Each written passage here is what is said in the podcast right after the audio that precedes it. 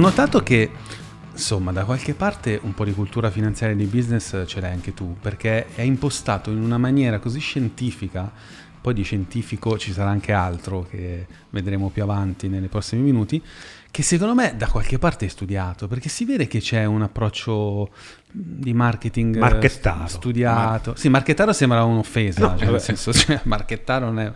No, io vorrei dire proprio ehm, cu- di cultura finanziaria e di business avanzato, cioè ti sei formato su Io- questo campo. Allora, io ho un bravissimo team, ho un gruppo, un socio molto bravo che Ah. quindi è molto bravo a fare marketing.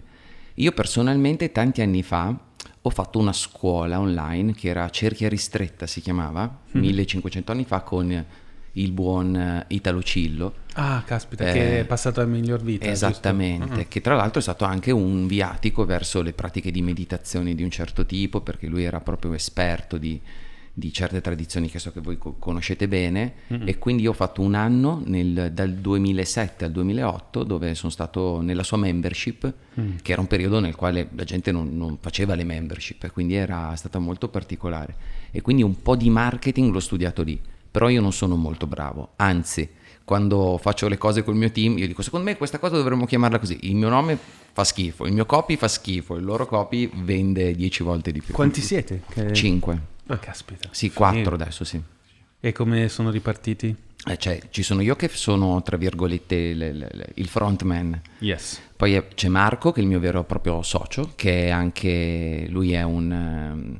diciamo che eh, a lui piace stare dietro le quinte, diciamo così, ed è un vero e proprio esperto di, di- di finanza, di marketing, ha lanciato tanti progetti in- interessanti, poi abbiamo due collaboratori che si occupano, uno del, del marketing, un funnel strategist, così è una segretaria molto brava che... Ah, comunque- allora adesso si spiega tutto, insomma. Eh, no, sì. perché è impossibile gestire in maniera così oculata un business come il tuo che è multimediale oramai, no? Sì. Abbiamo qua davanti a noi il tuo libro, così lo facciamo vedere subito, che vabbè, insomma, in tanti lo conoscono, è Facci caso edito per Mondadori con Gennaro Romagnoli, poi ti occupi da sempre di podcasting, video, insomma, sei pro- pro- prolifico, insomma, anche blog e scrivi tutto tu? Sì, sì, sì, Che scrivo è la tutto- cosa che ti piace più fare, no? Esattamente, e anzi, guarda, proprio una settimana, di una settimana fa uno, uno sclero nel team perché io non riesco a far scrivere gli altri.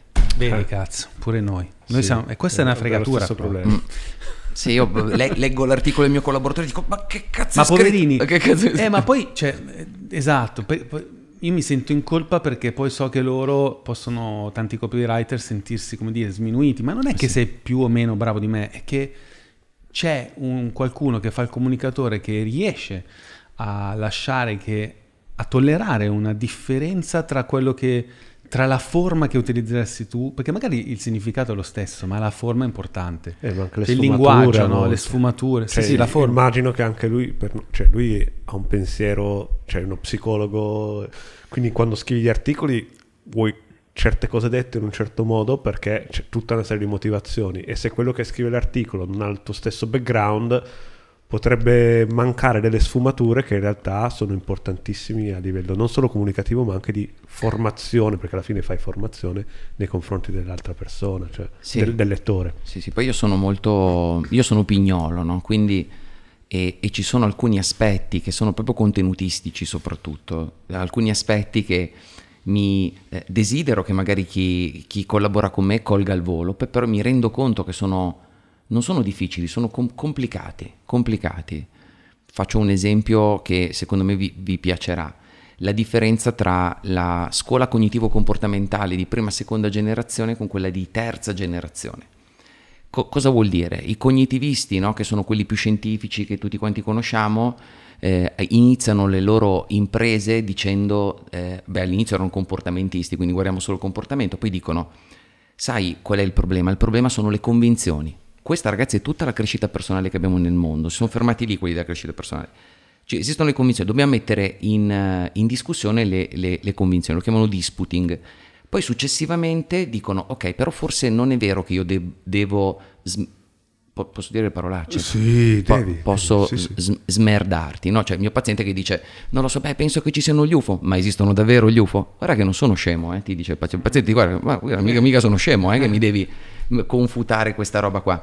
E allora si fa un passaggio successivo che è quella della, che nella meditazione diremmo disidentificarmi, quindi nonostante ci sia il contenuto, la differenza non è pensare o non pensare quella cosa lì, ma è il rapporto che ho con quel contenuto. Certo. E quando io lo spiego, magari a un mio copywriter, lui la capisce come CBT di prima generazione. Lui dice: Ok, allora quel contenuto è un software sbagliato che io devo modificare. E invece il passaggio successivo è: no, il software non è sbagliato, il software è un pattern ripetitivo che ripete la stessa cosa. Io devo solo imparare che è solo un pensiero. Eh, Sì, che Sì, sono io co- che governo i miei pensieri e che c- non E c'è che niente di rapporto- male anche se arrivino dei pensieri che Bravissimo. non sono... E che rapporto ho con quei pensieri? Esattamente. Cioè, qual è proprio il rapporto? Se Esattamente. amo la follia, sono geloso di quei pensieri, sono distaccato, eccetera, eccetera. eccetera. Esatto, queste differenze qua per, nel- per me sono evidenti, per il team con cui lavoro non sono troppo evidenti, ma giustamente perché il loro lavoro non è capire Sì, questo. cioè io penso che alla fine sia così. Più o meno facciamo un lavoro simile e alla fine siamo giunti alla stessa conclusione, nel senso che si può demandare tutto tranne la scrittura delle cose che hanno a che fare con i nostri pensieri. Poi tu sei molto più dotto e colto di noi. Noi ci definiamo dei DJ della, della cultura finanziaria, nel senso che mischiamo cose che arrivano e mixiamo cose che arrivano da mondi diversi e- ed è un lavoro delicato, ecco. Tu hai detto complicato e altresì delicato. E quindi forse chi fa il nostro mestiere o chi vorrebbe farlo, perché ahimè oggi lo fanno tu, quasi tutti. No, lo dico perché, scusate, ieri noi da un po' che stiamo facendo questo processo di analisi di que- quello che sta accadendo nel mondo, ma anche in Italia sul mondo della formazione, no? E del digitale in, in generale. Dopo la pandemia è in Italia si è digitalizzata in un mese e mezzo, non ha fatto quello che non doveva fare in 15 anni. Solo che eh, nascono alcuni mostri, no? E noi vediamo che oramai tutti fanno webinar, scusate, tutti fanno le dirette, tutti fanno i podcast, ed è giusto, più voci ci sono meglio, meglio è, però quando la palestra Get Fit, o una roba del Get Fit si chiama la palestra, eh, Sì, get fit. fa i corsi di marketing. Di, di social media marketing, ma perché? So, Me l'hanno mandato ieri, cioè guarda Davide, siamo arrivati a l'ho, l'ho postata Sì, sul sì, nostro gruppo corsi- WhatsApp. Noi siamo bravi, siamo una palestra, siamo bravi a venderci come palestra, quindi ti insegno come vendiamo noi la palestra. Questo è l'esempio del fatto che siamo arrivati a un vertice di una bolla che in qualche modo prima o poi, come tutte le bolle, scoppiano e si trasforma in qualcos'altro. Cioè, non so se la stai osservando anche tu. Questa... È brutto usare la parola concorrenza, che non è una parola che noi amiamo molto, però c'è un noise, un affollamento sul mondo della formazione che noi avevamo anche già immaginato. Perché Sì. effettivamente cosa ci vuole a fare formazione? Una volta che hai il digitale, dici, fai due o tre video fighi, dici che sei un figo e convinci eh, con parole giuste le persone che se diventano come te avranno una vita migliore, boom, 500 euro, questo è il prezzo della, della Qua stiamo felicità. aprendo un vaso di Pandora, nel senso che la, la tecnologia facilita tante cose, ma non è detto che le persone siano pronte all'utilizzo della tecnologia. Per esempio, chi ha inventato, ha scoperto l'energia nucleare sicuramente era un genio e probabilmente aveva anche uno stato di consapevolezza di un certo tipo. Poi la formula è andata in mano a tutti, qualcuno ci ha costruito le, le centrali nucleari, qualcuno ci ha costruito le bombe per bombardare le persone. Quindi tu hai in mano una tecnologia che ti permette di comunicare, in questo caso internet, i video, i podcast, eccetera, a tutti, eh, però non è detto che tu sia la persona giusta per comunicare le cose giuste. Cioè si crea un, ca- un bel casino. Ci- ci- chi ci è sta. che ha diritto di comunicare? Chi no? io, io sono un tecnocrate, lo dico in modo cattivo, no? Sai, sono quello cattivo, te- nel senso che io sono proprio... La, la vedo, io penso che l'essere umano sia un essere tecnologico, cioè un animale tecnologico, che senza tecnologia noi non abbiamo senso, nel senso che lo stesso linguaggio che utilizziamo è tecnologia, no? come dice eh, Carlo Sini, che è questo filosofo fantastico italiano. E, e- e una delle tecnologie più potenti che abbiamo è antichissima, ha due milioni di anni, è il fuoco, e noi continuiamo a fare casino con il fuoco. Cioè, nonostante siano due milioni di anni che l'abbiamo scoperto, anzi l'hanno scoperto addirittura i nostri avi che non erano Homo sapiens, cioè prima dell'Homo sapiens, Australopitechi, bla bla bla, E, e, noi ancora oggi abbiamo, ogni tanto si sente bruciata mezza Australia, è bruciato mezzo questo, ma nonostante questo noi non avremo senso senza fuoco. No? Questo po- poi da dire, chi è, chi, è, chi è, il guardiano del fuoco? Cioè, questa è la domanda, no? Chi è la persona che ha studiato a usare il fuoco? Eh, o tutti dovremmo essere guardiani del fuoco? Quindi è giusto magari che ci sia marketing per tutti, no?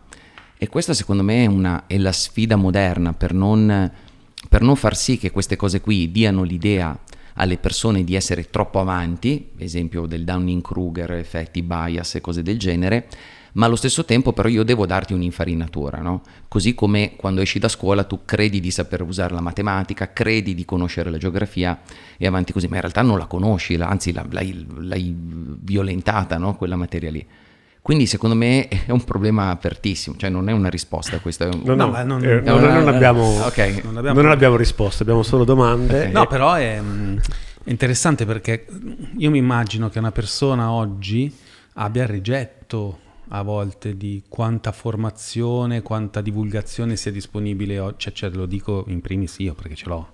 Cioè, io quando vedo la palestra che mi fa i corsi di marketing, ok, sei bravo a fare, ma però cosa vuol dire? Cioè, non, è che, non è che siccome la macellaia, la, so, la salumiera, c'ha un bel taglio di capelli, ti fa il corso di, di parrucchiere. No, fai, fai, fai salumi, cioè non so come dire.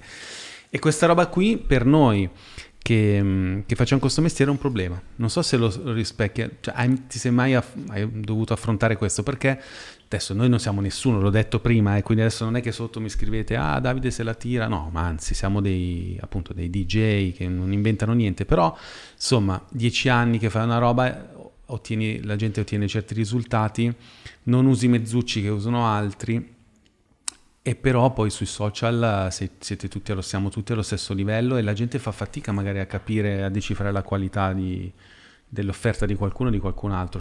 Forse mi viene in mente il tuo caso, guardandoti mi viene in mente, caspita, la, l'ostinazione di fare contenuto, contenuto, contenuto. Da quanti anni che, che fai podcast? Eh, tanti, tanti, da podcast da non lo so, dipende se perché io ho, due, due, ho avuto due, due, vite, ho avuto il mio podcast, una pre-podcast che si chiamava Audio Newsletter ed era file l'audio che io caricavo sul mio sito e la gente se li ascoltava. Okay, okay. E poi dopo quello lì, quando è uscito Spreaker, li ho messi lì sopra ed è diventato il mio podcast. Un proto-podcast. È, bravissimo, io lo chiamo proprio così, proto-podcast.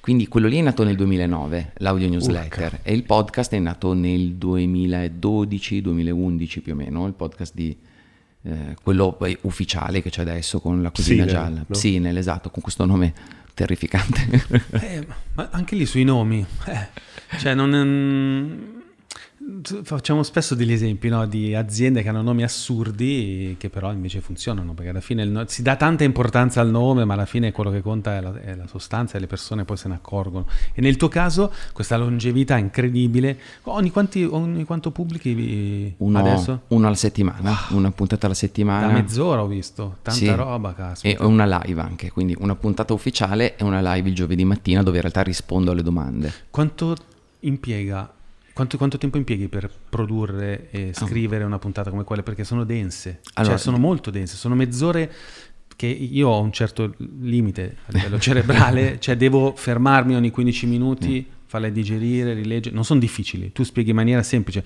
però sono veramente dense di tanto contenuto. Grazie, De- dipende, dipende mm. da... delle volte io mi siedo e la, la sparo così, brrr, tutta di seguito. Te la scrivi prima? Cos'hai? Una no, scaletta? Ma magari, magari tipo ho letto un libro, mi è venuto un'ispirazione, mi siedo al microfono e... Wow. E, e, vado avanti come, come, una macchinetta. Delle volte invece scrivo, no, io scrivo il 90% sono scritti parola per parola. Okay. Però vedrete che quelli scritti parola per parola non sono da, mai davvero così, perché io arrivo a un certo punto, leggo, non mi piace più, e quindi lo riformulo mentre lo leggo. Poi non, mi, non, sono bravissimo a leggere, quindi si sente tanto che sto leggendo, non è bello da... Beh, comunque a me non sentire. sembrava che stessi leggendo, eh. cioè nel senso si percepisce che stai seguendo un discorso sì. molto in maniera eh, dettagliata, però non è proprio uno che ti legge la, la, lezione, insomma. Non so, avete sentito l'ultimo, quello sulla meditazione? Sì. Di...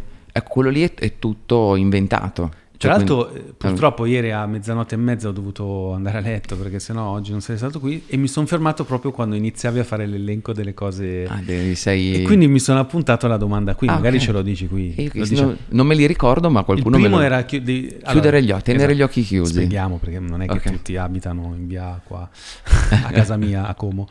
No, è interessante perché tra l'altro mentre arrivavamo qua in macchina io e Enrico abbiamo approfondito molto questo tema della meditazione. no? Uno psicologo che ci racconta la meditazione, la promuove e addirittura la, la sintetizza. no? Tu hai proprio creato una sorta di meditazione eh, che ti piace, che sintetizza una serie di, altri, di vari insegnamenti.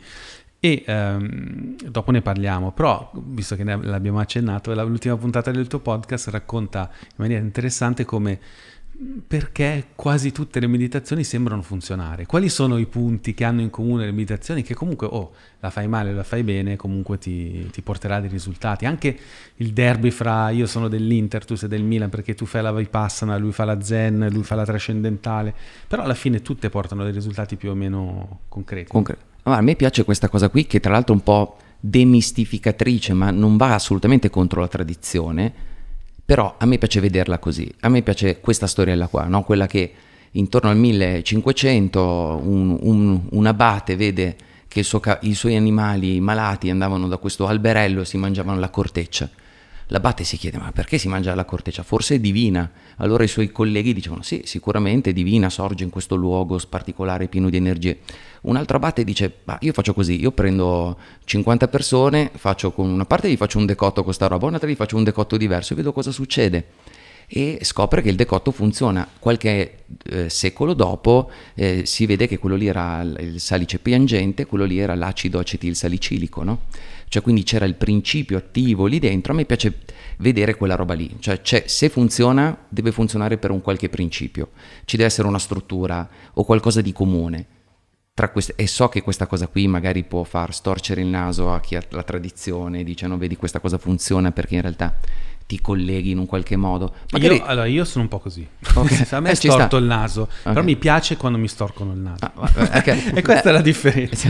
cioè, mi piace sentire le voci contrarie o comunque critiche rispetto ad alcune mie convinzioni, no? Cioè, io sono proprio una persona spirituale, non quanto lo vorrei. Cioè, io vado nella direzione opposta, anzi vorrei essere più spirituale, ma non ce la fa. E sta vita qua mi sa che ho raggiunto già il massimo, ragazzi. Perché così non riesco.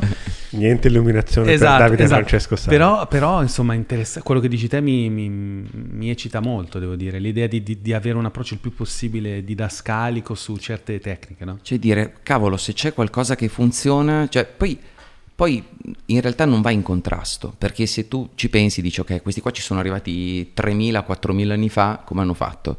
Ci sono arrivati perché io potrei dirti perché in realtà l'essere umano è sempre lo stesso e quindi in realtà 3.000-4.000 anni fa erano uguali a noi, hanno dedicato migliaia di ore alla contemplazione, sono arrivati agli stessi principi utilizzando metafore differenti, energie, dei, o, o quant'altro. Noi oggi invece parliamo di sistema nervoso, eh, concetti, metacognizione, però alla fine sono metafore anche le nostre, perché non è che la metacognizione esiste, non esiste la metacognizione, è come un dio per intenderci, solo che la spiega in modo un po' più didascalico, come stavi dicendo. E tra queste cose qui ci sono questi sei punti che adesso non mi ricordo Vabbè. perché, però Eh, occhi chiusi. Ah. Hanno fatto uno studio, se chiud- teniamo gli occhi chiusi per due minuti senza fare niente e ti faccio fare prima un compito di creatività e uno di memoria, quando hai finito di tenere gli occhi chiusi raddoppiano le tue prestazioni, raddoppiano, cioè solo per aver chiuso gli occhi, solo per aver eliminato questo, questo aspetto. Poi ci sono degli studi che dicono che dedicare del tempo a te stesso, semplicemente andando a farti un bagno, un massaggio, fa benissimo. Anzi, non solo fa benissimo, le persone che non dedicano tempo a se stesse o a qualche cosa, in uno studio negli hospice muoiono prima.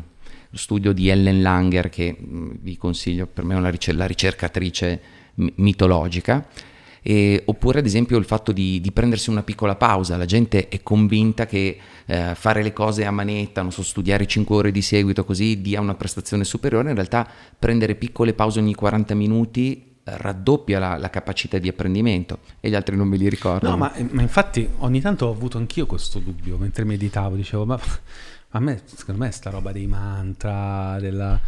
Ma alla fine basta chiudere gli occhi e non fare niente per 20 minuti e secondo me ottengo gli stessi risultati. E ce l'ho avuto anch'io nella retro del cranio. Poi devo dire che quello che è successo nella mia testa è questo. Um, non ero assolutamente una persona spirituale e ho iniziato a praticare la meditazione per avere dei, un aumento dei miei poteri. Mm-hmm. Che non è che voglio volare, anche se per qualcuno si può.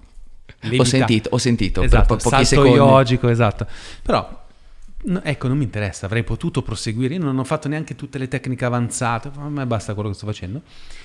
E solo che poi ho visto risultati su di me, sulla mia vita, sugli effetti su de- uh, fisici sul mio corpo, trasformazioni proprio della mia capacità di interagire con gli altri, um, concretezza delle mie idee che si andavano via via rendendo sempre più uh, reali e mi sono detto, no aspetta, allora qua io sto giocando, sto muovendo un joystick, eh, però co- a cosa è collegato sto joystick? Sto filo, c'è un computer da qualche parte. Allora da lì basta, mi è partito sto trip della spiritualità perché dire, ho capito attraverso la tecnica che dovevo approfondire quel mondo lì. È per quello che mi è venuta la, la scimmia, diciamo, della, della, spiritualità. Perché lo sento, cioè non so come dire, sento che questa roba qui non può essere solo un allenamento cioè deve esserci qualcosa di misterioso che, che in qualche modo sono andato a, sole- a sollecitare attraverso la meditazione. No? Beh, secondo me questo aspetto mister- misterico, misterioso c'è in ogni pratica che funzioni. Cioè, anche nell'ipnosi, no? per fare un esempio più occidentale che, che, che, che mi piace, mi piace tanto, se tu togli dalla variabile l'inconscio e parli solo di suggestione, no? Dici ok, guarda, l'inconscio non esiste. Cioè, ho letto un libro ultimamente, vi invito a leggere, si chiama La mente piatta, è fighissimo. Cerca di spiegare che tutto l'inconscio, la profondità è tutta un'illusione ottica. Ok, è molto super mega eh, provocatorio, ma scritto davvero bene. E, e, praticamente se fosse davvero così, te quando fai l'ipnosi eh, fai la suggestione post-ipnotica, che tra l'altro è quella che diede vita alla psicoterapia, perché la storiella è bellissima, la storiella è quella di Charcot, il maestro di Freud, all'interno di questo salone dove organizza una specie di ballo eh, di fine anno della sua sala dei matti, praticamente. Allora Charcot, che è il maestro di Freud dell'ipnosi, gli dice: Ti faccio vedere una cosa. Va da un suo paziente e gli dice: Questa notte a mezzanotte, appena rintocca l'orologio, tu vai in mezzo alla sala e apri uno, un ombrello. Questo a mezzanotte, din don, din don, va lì, apre l'ombrello e Freud interessato va lì e dice ma perché hai aperto l'ombrello? E lui dice perché piove. E Freud dice perché scusa non riesce a dirmi che qualcuno gli ha chiesto di farlo? Mm. Ma non è che in realtà tutti i nostri problemi sono suggestioni post-ipnotiche? Cioè Freud da lì dice, allora c'è una scatola dentro di me che io non riesco a conoscere, l'inconscio, certo. dentro la quale qualcuno mi ha messo una suggestione del genere. Eh, e da lì nasce tutta la, la, psicoanalisi praticamente. Ecco, se questa scatola non ci fosse, che è misteriosa, altrimenti non sarebbe inconscia, eh, sarebbe solo un imprimere con forza un eh, qualcosa, no? fai così, fai così, fai così. E allora ci deve essere questo aspetto, tanto che i, i miei colleghi del periodo di Freud parlano di terzium terapeutico, dicono che per curare una persona ci deve essere un terzo che può essere l'anima, può essere Dio, può essere l'inconscio, senza il quale non possiamo demandare a qualcun altro la possibilità di curare. E quindi, secondo me, questa parte misteriosa, sacra, c'è mi anche... Mi viene in mente Guidalberto Vormolini che è venuto qua. E quando io gli dissi, Guidalberto, tu per me sei come, non so, una scarica di energia. Cioè, ogni volta che ti incontro, per due o tre giorni dopo, non so, viaggio ad una frequenza diversa, ma proprio tanto come fai? Guarda, ehm, io la mia energia è limitata. Io sono un essere umano. Quando la gente viene nel mio monastero, quando sono stanco, la prendo, la porto in cappella, dove c'è la, la, la, la chiesa, e lì si attaccano alla fonte di energia infinita, no? che ricorda quello che hai detto tu. Cioè, ovvio, da un punto di vista spirituale ci sta. Però ecco, la, veniamo a noi, cioè, sulla meditazione e la psicologia... Ehm, ci sarebbe tanto da dire, però la cosa che mi salta subito all'occhio, per essere semplice, che qua siamo al Bazar Atomico, Bazar Atomico è anche un luogo di, di semplificazione di ciò che sembra di, più difficile o di complicazione di ciò eh, che è eh, facile a volte. Dipende come, esatto. come ci svegliamo la mattina. la, da quanto tempo la psicologia uh, utilizza questo strumento o lo contempla? Tra l'altro, contemplare la meditazione è un bel gioco di parole. da un sacco di tempo e secondo me tu lo sai, visto che io ho sentito in queste interviste venire fuori il nome di Assaggioli, in particolare della psicosintesi. Ecco, esclusa Saggioli. Eh, no, Eh, non eh, vale. eh, eh, no. Che cazzo, che cazzo. Vabbè, allora Jung, eh, allora io allora, Ah, vero, sì. allora andiamo dal maestro di Assaggioli. Sì, sì, sì. Però ecco, per diventare pop ce n'è voluta. Ce n'è voluto un sacco. Ma tanto, tanto. Cioè, senso, stiamo parlando di gente di cento anni fa. Cioè, Sì, cento anni fa e tra l'altro gente che eh, Assaggioli, per- anzi Jung per primo, Assaggioli successivamente e non, non gli davano, ovviamente non, non avrebbero mai utilizzato delle terminologie, non, avrebbero, non sarebbero mai arrivati a quel punto lì se non fossero passati per un modello cognitivista. Ad esempio, Teorie tecniche della pratica della psicosintesi, che è uno dei libri dove dentro c'è ad esempio tutta la programmazione neurolinguistica, è tutta lì dentro. Ad esempio, quel libretto lì non c'è mai scritto che la disidentificazione arriva da uno stato non dissociativo. Eh, Scusate questa menata psicologica. Non si è capito un cazzo. Eh, lo, spiego me- lo spiego meglio. Una cosa è dissociarti, è come quando sei così tanto sovrapensiero che non sei qui. Ok. Questa chiaro. si chiama dissociazione. Un'altra cosa è disidentificarmi, e cioè che io sono qui, però non sono completamente all'interno della scena. Sono presente a tutto ciò che accade, ma non vi partecipo completamente. Quindi queste- questa differenza Assag- per Assaggioli è chiarissima. Cioè Assaggioli lui ti spiega che il problema sta nel fatto che ti dissoci eh, o che ti associ troppo ad un contenuto e ti dà anche la soluzione. Ti dice devi fare così perché ti disidentifichi. Ma quando lo spiega nei suoi libri, o almeno nella traduzione italiana, perché prima è uscito in inglese poi è Eh uscito sì, in italiano. Che è una roba assurda. per forza così poteva succedere. Cioè, solo così poteva fare, se no non lo cagava nessuno. Esattamente. Eh, Termine tecnico, ovviamente, non lo Eh, cagava. Beh, comunque, se lui, non avesse, cioè, se lui non avesse fatto così, avesse utilizzato il termine tecnico, appunto, nessuno l'avrebbe capito. E invece lui l'ha capito, secondo me, da esperienze, cioè quella cosa lì esperienziale. Non ha potuto, non era una teoria. Non è, non è una teoria che poi lui poi cerca di, di inserire nel suo ovoide, che tra l'altro è una delle teorie più fighe che ci siano in assoluto nel campo della psicologia, cerca di inserire nel suo voide, ma di nuovo, se tu non hai una conoscenza eh, pratica della meditazione, non puoi capire che cosa intende lui per consapevole. Quando ti mette quell'io in mezzo a questo, a questo cerchio o questo void, appunto, dici: Ma scusa, ma cosa vuol dire la consapevolezza dell'io? Cioè, cosa vuol dire che alla luce della consapevolezza? Dov'è? Perché tu sei abituato a un modello freudiano, il modello freudiano che è un iceberg, no? Secco così. Invece Assaggioli è junghiano, che junghiano la differenza è secca. Freud è allievo di un neurologo, Jung è allievo di uno psichiatra, Janet. Janet che era un genio. Eh, Janet è il primo a parlare di, di complessi, di dissociazione, della problematica in questo senso qua. Per Jung le problematiche, o meglio la nostra mente, sono un insieme di arcipelaghi che si uniscono insieme dall'affettività e dalla somiglianza, come il web, per inter- Sì, come internet. Sì, sì. E invece per Freud è una roba granitica che, che non si può cambiare, anzi che devi andare a step, anzi che uno, uno step non si inserisce mai nell'altro, invece questo qua è tutto un... un- cioè, Sì, sì, è un- sì, scusate se metto, metto tante cose insieme, ma perché mi piace. Eh, insomma. siamo, ricordati Ok. sempre che siamo al bazar. Al bazar, ok? Mettere cose insieme al bazar è Questo è, d'obbligo. è un acceleratore di particelle cerebrali, quindi serve proprio per mettere tanta roba e poi dire chi- agli ascoltatori, mo sono cazzi tuoi, e, e- e verifica e studia quello che ti è piaciuto Esatto. di più. Quindi meditazione è lui, cioè è stato in Italia e nel mondo anche. Ma infatti è per quello che è diventato molto più famoso negli Stati Uniti, in Inghilterra che in Italia, nel senso come anche la Montessori, perché erano dei punti di vista disruptive per i quali la nostra società non era ancora pronta. Tra l'altro lui si sc- scriveva per riviste esoteriche con uno pseudonimo. Ah sì, come, come si chiamava? Terminator, no, No, però simile, sì, una roba del Simile, genere. Eh, Eh, perché comunque è effettivamente interessante. Era cioè, invasatissimo lui di, Eh, di- di cose di cose esoteriche. esoteriche spirituali, però ovviamente per non, eh, come dire, eh, intaccare la sua autorevolezza psicologica. Considerator era Ah, vedi, Considerator, consider- bravo. Eh, vedi, Terminator considerator la stessa roba, ragazzi.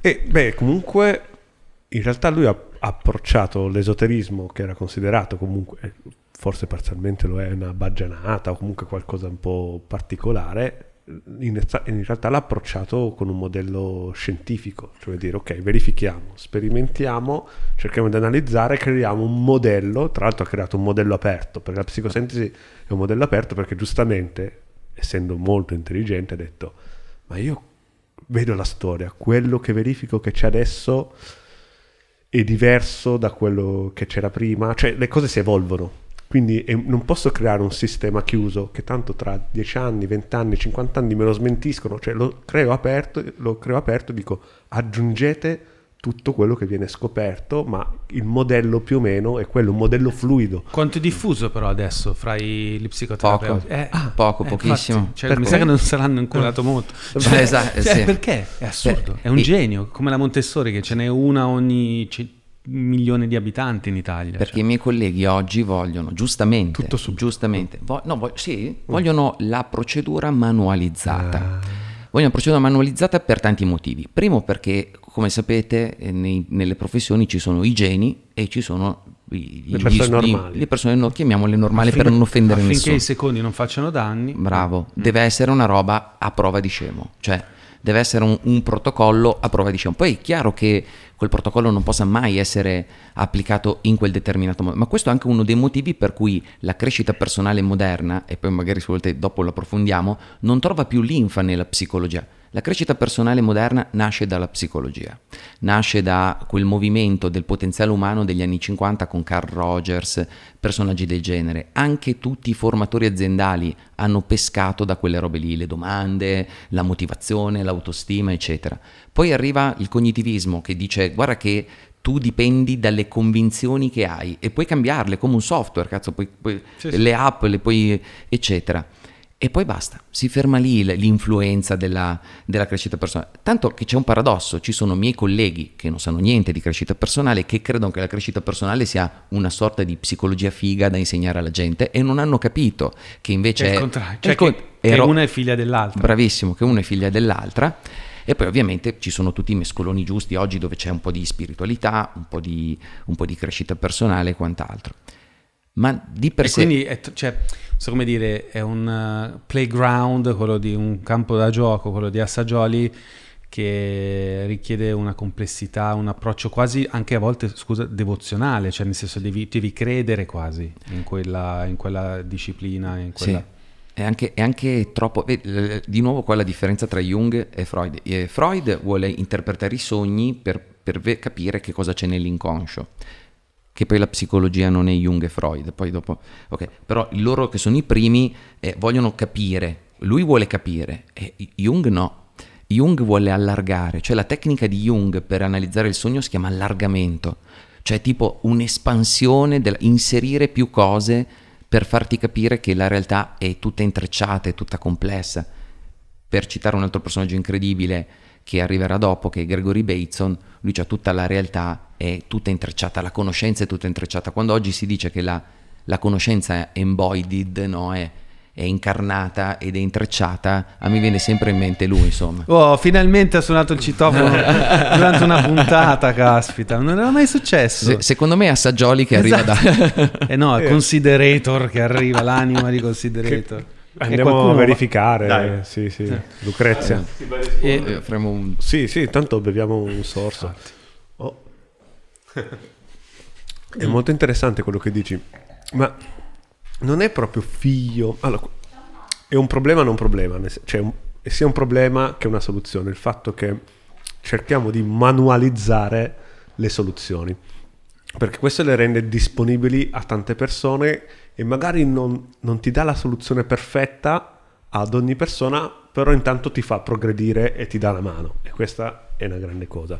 Questa cosa non è figlia proprio, però allo stesso tempo è il problema, perché alla fine non risolviamo mai completamente nessuno, sempre che si possa risolvere. Esatto. Perché questa è la grande domanda di tutti i tempi. Questo non è un po' figlio proprio di questo approccio scientifico riduzionista che cerca di andare tanto nel dettaglio quando invece la vita, proprio come spiega eh, Assaggioli, è complessa e in evoluzione, quindi forse dobbiamo, oltre all'approccio scientifico, dobbiamo prendere anche un approccio più mm, meno pretenzioso mm-hmm. e più che forse la meditazione un, un, po', un, po', rispecchia, più di ok, stiamo attenti a quello che succede in maniera continuativa e adattiamoci e osserviamoci.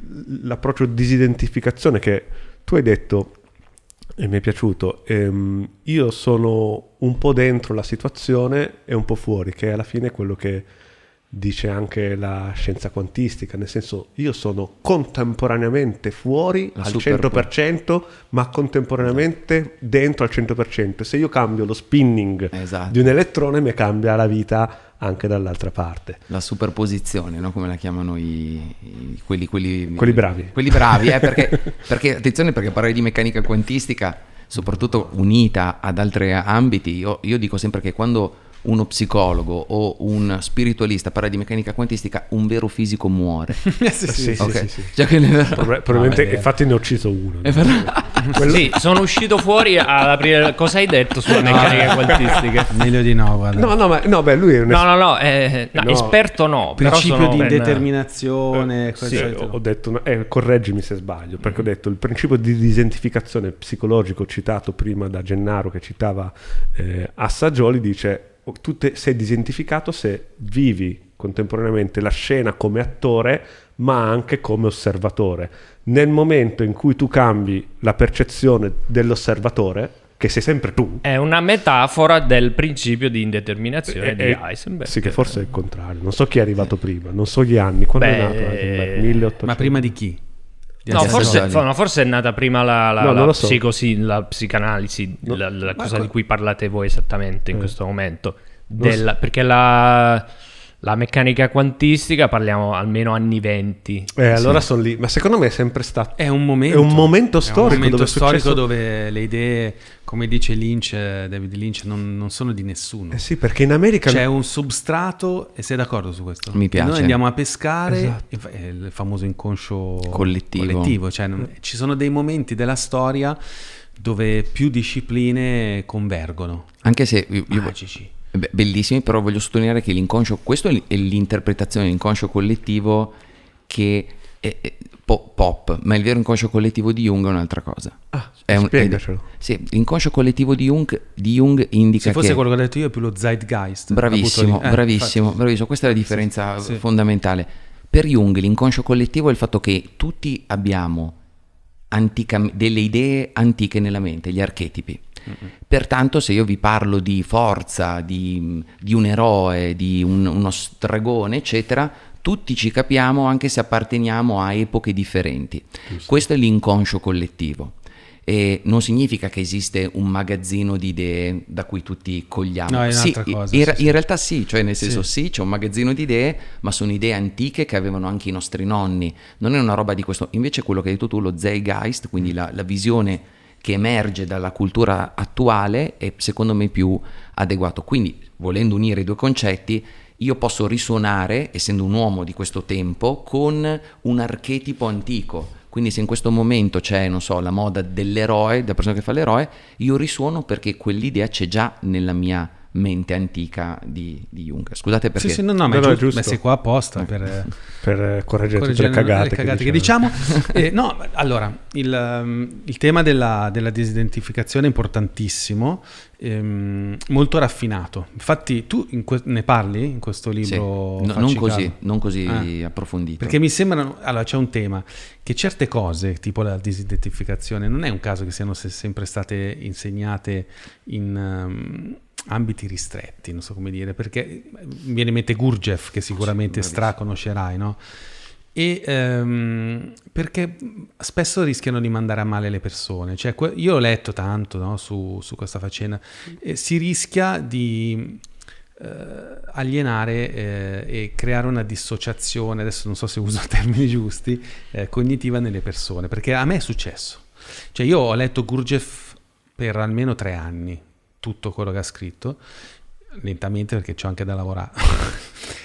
e comunque non ho passato un periodo poco bellissimo, nel senso che comunque ho capito che mi aveva aperto dei canali potentissimi, ma mi aveva portato anche all'insonnia, perché questo allenare la mente a non, a non perdere mai la presenza, eh, in qualche modo mi ha, mi ha, sì, mi ha causato dei, dei problemi E quindi ho capito perché certe cose venivano spiegate successivamente a percorsi di altro tipo, magari anche svolti in ambiti ristretti come le, le come le vogliamo definire, le comuni di Gurdjieff, no? dove sì. si, si stavano, stavano, concentrati anche mentre lavavano i piatti senza perdere mai la presenza di sé. Ecco, quella roba lì fatta nella vita di tutti i giorni, attenzione perché può portare a degli effetti collaterali. Assolutamente, assolutamente sì. E poi tra l'altro per questa cosa qui l'aveva capita anche Aristotele quando faceva questa distinzione bellissima tra insegnamenti esoterici ed esoterici, no? Questa distinzione bellissima, che poi non vuol dire che l'esoterico erano le lezioni per tutti, esoterici erano invece gli insegnamenti solo per i suoi adepti. Quelli nascosti. Quelli, nasco- Eso, quelli, quelli nascosti. esatto, nascosti. Ma a me è piaciuto tantissimo chi è Lama Michel che l'ha detto qui, che ha detto che gli insegnamenti superiori non è che si danno segretamente perché sono segreti, ma perché devi avere una base di... Eh, certo. Sì.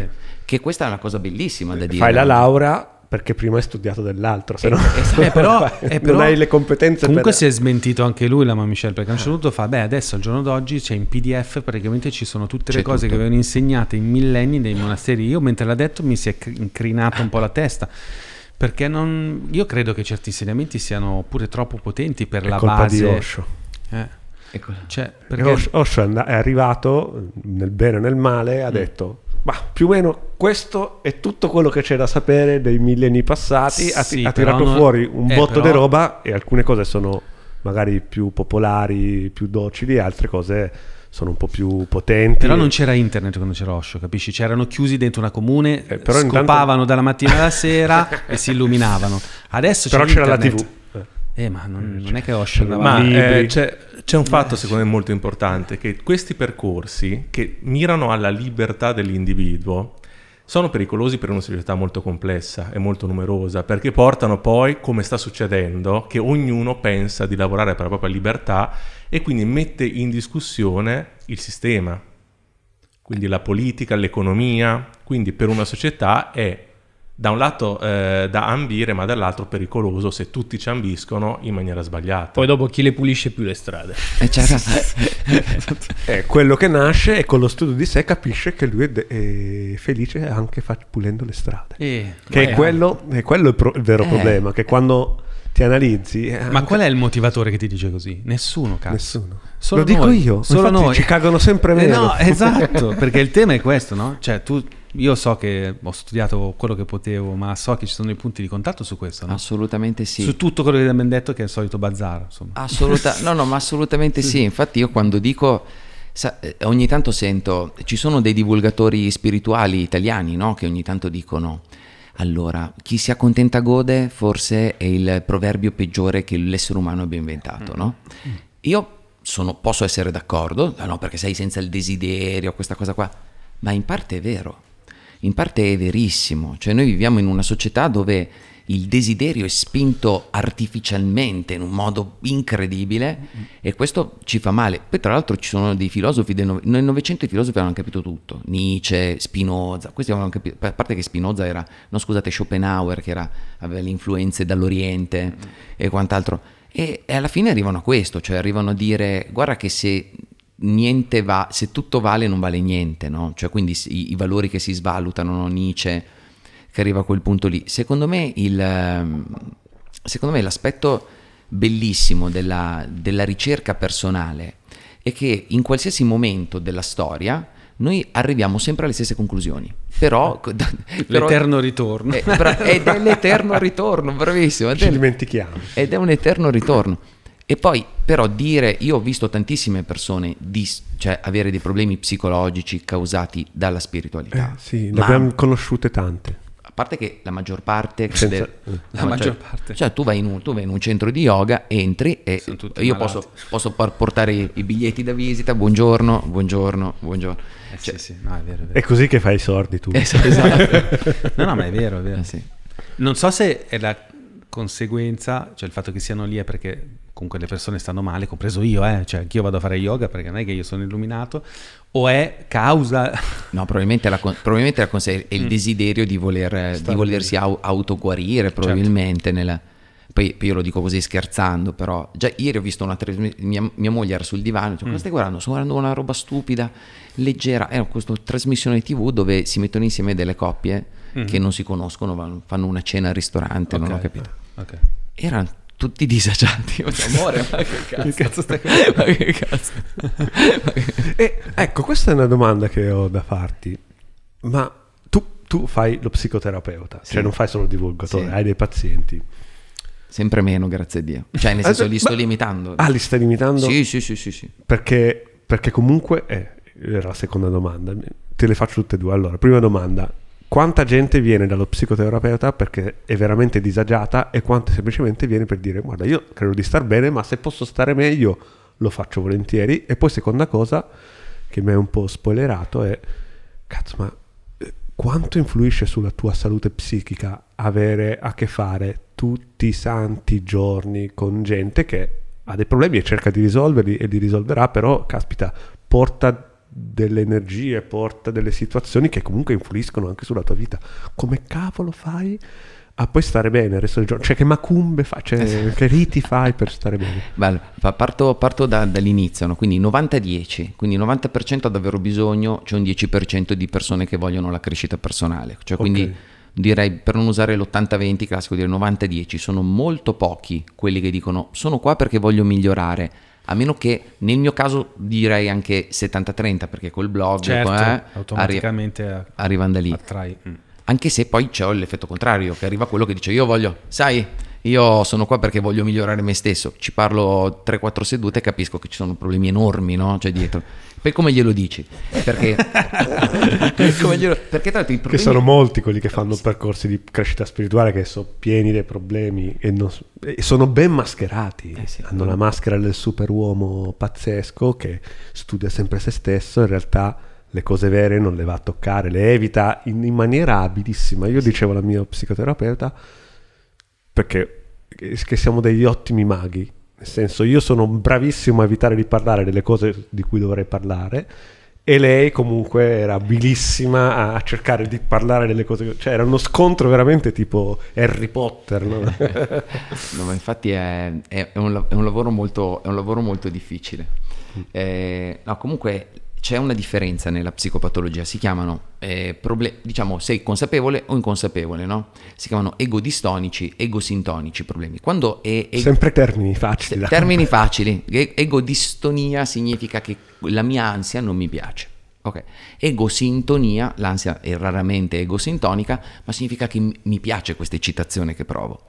I disturbi più gravi sono egosintonici, cioè vuol dire che la persona non sa di avere quel disturbo o perlomeno quel disturbo diventa funzionale a determinate cose, diciamo più gravi da, da curare, non più gravi in generale, perché come si dice molti manager sono, eh, non so, sono ad esempio psicotici ad alto funzionamento, egosintonici. Eh cioè, sì, anche tipo noi che stiamo tutto il tempo davanti ai microfoni, c'è qual- qualche problema con l'ego, c'è il problema, insomma, mh, mm, rapporto eh, pericoloso. Sì. Poi noi... Nel noi senso che, che po- possiamo farci di tutto. Cioè sia te che io, eh, siamo gente che è abituata a parlare bene, a sedurre. Grazie per togliermi da questo duetto. sì, io, sì, io che te no. Eh, io no, infatti. No, nel d'accordo. senso che, che, che, c'è tutte le persone che appaiono, no? che parlano ai microfoni, così hanno questo tema legato all'ego e sicuramente va, va sublimato e probabilmente dobbiamo fare questo percorso. Sì. Poi noi siamo più sensibili, più consapevoli della media della, della, della popolazione proprio in virtù dei termini eh, spirituali, no? Do, nei, nei, quali la parola ego ha, dei, ha delle caratteristiche particolari, no? perché nella, ad esempio nella psicologia freudiana, chiamiamola così, di carattere diciamo, psicodinamica, L'io invece è la parte cazzuta di te, eh, certo. è, parte, è, il cocchiere dell'auriga di Platone. Mm. Tanto c'è questa bellissima metafora che usa forse Mauro Scardovelli, che è questo personaggio che parla di psicologia. E, sì, ho visto qualche video di YouTube. Cioè, su YouTube, sì, sì, sì, sì è uno youtuber forte, anche se ha 75 anni. Sì, infatti non è più, è un diversamente giovane. Esatto. E, e, lui ti fa questa, dice, vedete, eh, Freud ha ripreso l'auriga di Platone, cioè prende cavallo bianco, cavallo nero, no, cavallo nero è l'S, la parte che, che spinge la pulsione, cavallo bianco il superio, le, le imposizioni della società e dei, del papà, e poi c'è il povero io, che è uno sfigato che è il cocchiere che deve gestire questi due cavalli. E Scardovelli dice, però nessuno ha pensato che, il cocchiere, che di solito un cocchio c'è un proprietario. C'è un, c'è, cioè non c'è solo il cavallo ah, certo, bianco, certo, certo, c'è pure il paron, come si sì, dice sì, in, in, Veneto. Sì, cioè, il padrone. E il padrone è l'anima, no? Mm. Cioè il padrone questo, serve questo aspetto qui che trascende questo poverino che si deve eh, barcamenare tra... Che sarebbe il tuo io? Che no, bravissimo, sì, che sarebbe sì. l'io, esatto. L'io con la I piccola o la I grande? Perché sai che ci sono tutte queste sì, distinzioni. Sì, vabbè, c'è l'io, c'è il se, eh, cioè, eh, no, eh, sono tutte distinzioni. Beh, adesso che hai parlato di anima, l'hai detto tu, meno male che hai detto tu, eh, mi domando sempre, ci domandavamo anche mentre venivamo qua, se ce l'hai. no, l'ho, l'ho venduta. no, come... Cioè, Beh, la, la, dico brutta, cioè limitare la meditazione a un fattore psicologico non è uno svilimento, cioè non rischia di esserlo. Secondo me no, perché, eh, perché la psicologia è tutto ciò che hai, cioè nel senso, mm. se tu ti vedi al di fuori di te, sì, cioè nel senso quindi tu vedi di eh, no, curare te stesso perché devi connetterti a qualche energia oppure fare un percorso di apprendimento perché poi nell'aldilà oppure perché ti stai preparando alle, all'ultimo giorno eccetera allora assolutamente sì. Però se tu togli da questa cosa qui il trascendente quello che esce fuori di te ecco che tutto quello che c'è dentro di te è benissimo spiegabile con la psicologia o meglio con eh, termini psicologici, mm. senza, cioè, ricordandoci che anima per Platone non è l'aspetto trascendente, per Platone l'anima era l'aspetto sì. condiviso da tutti, era la scienza per, Plado, per Platone. Platone dice anima sono quelle forme che sono nell'iperuranio, che sono perfette e alle quali noi ci possiamo, eh, eh, ci possiamo, ispirare, come il cerchio, come il quadrato, oppure lui, per fare l'esempio che fa sempre Galimberti, eh, che dice se io sono in una stanza chiedo a tutti che temperatura c'è, ognuno dice la sua e, e nessuno ti dà un parametro, ma se usiamo un termometro, eh, il termometro ci, ci, dà la temperatura mm-hmm. uguale per tutti. Il termometro è l'anima per Platone. Vorrei portare la mia esperienza terra-terra in fatto di meditazione. Ti ricordi quando me ne hai parlato? Sì. Nel 2006 mi hai passato un PDF. Sì, sì, sì. Eh Gravissimo. Mm-mm. Che spiegava come si faceva la meditazione trascendentale. Era una guida semplicissima. Io ero in ansia terribile perché ero innamorato di una che non mi ricambiava. Ho, fa- ho letto il PDF, ho fatto la meditazione, 20 minuti, io ero nuovo.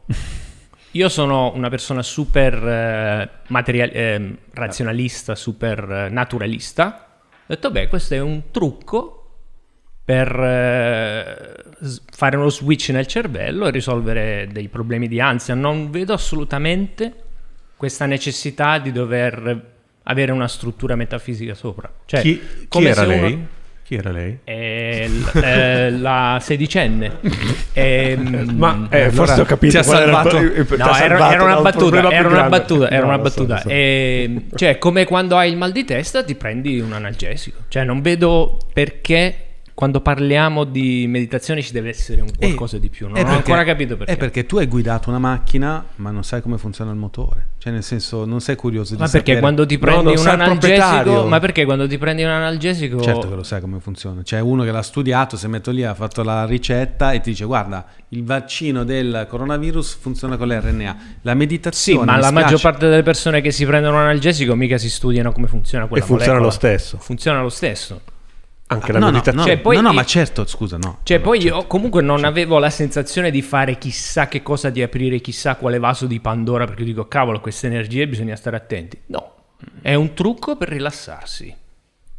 Lo vedo come purissimo trucco sì, di rilassarsi. Okay, però che funziona alla grande. Se, se tu avessi fatto la sauna o il bagno turco o ti fossi visto un, per rilassarti, che ne so, una puntata di Monty Python, non avresti sì, ok, rilassare, rilassare non è la parola giusta, è vero, sì, non sì. è rilassare, è un sistema per eh, spegnere certi meccanismi del cervello che mi stavano mandando no, in, ma, ma infatti, in, ansia, appunto. Ma quello funziona. Ma infatti, allora, attenzione. Però la sua domanda implicita, secondo me, era quelli che cercano sto trascendente, che cazzo di problema hanno? Compresi io e lui, Beh, no? Allora, secondo... Che poi io non lo cerco più, l'ho trovato e mi ha detto fatti i cazzi tuoi. Cioè. Guarda, secondo me noi abbiamo la spinta trascendente. Io, io sono, eh, sono del, del, suo avviso, sono un meccanicista schifoso sì, da questo punto di sì. vista e no, non per darti dello schifoso ovviamente. No, no, no, eh, mi, mi, piace tantissimo, lo dico io stesso, lo dico io stesso.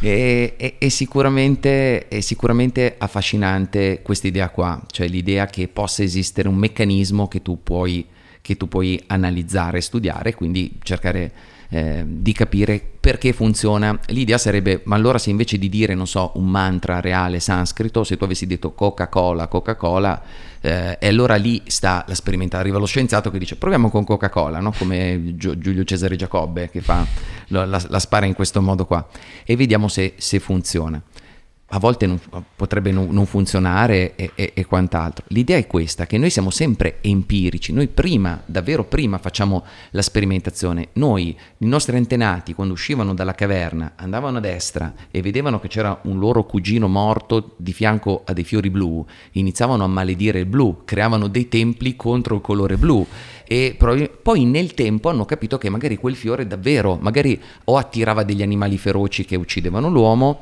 cioè in realtà prima arriva la spiegazione magica sì, e sì, poi sì. arriva la spiegazione più meccanica. No, no, ma io sono completamente d'accordo con te, infatti è per questo che eh, un, una persona che ha delle, eh, delle curiosità spirituali contemporanea vive e può vivere in totale eh, sintonia con la scienza. Cioè il Dalai Lama, eh, come lo diciamo ogni puntata, cioè lui si piglia il, co- il, il, vaccino del Covid, ma si fa anche la meditazione, si fa anche le sue cose spirituali, ma non è che una esclude l'altra, è che, adesso la dico brutta, è che voi razionalisti avete bisogno di qualche millennio e secolo in più di chi invece certe cose le ha esperite. Perché non è tanto una questione di credere, è questione di Esperire. sentire. Eh. E questa è la differenza, cioè non c'è bisogno di... non c'è antitesi, perché è come dire veramente, cioè ovvio che se io e te saliamo sulla stessa macchina, ehm, arriviamo da qui a Padova eh, insieme,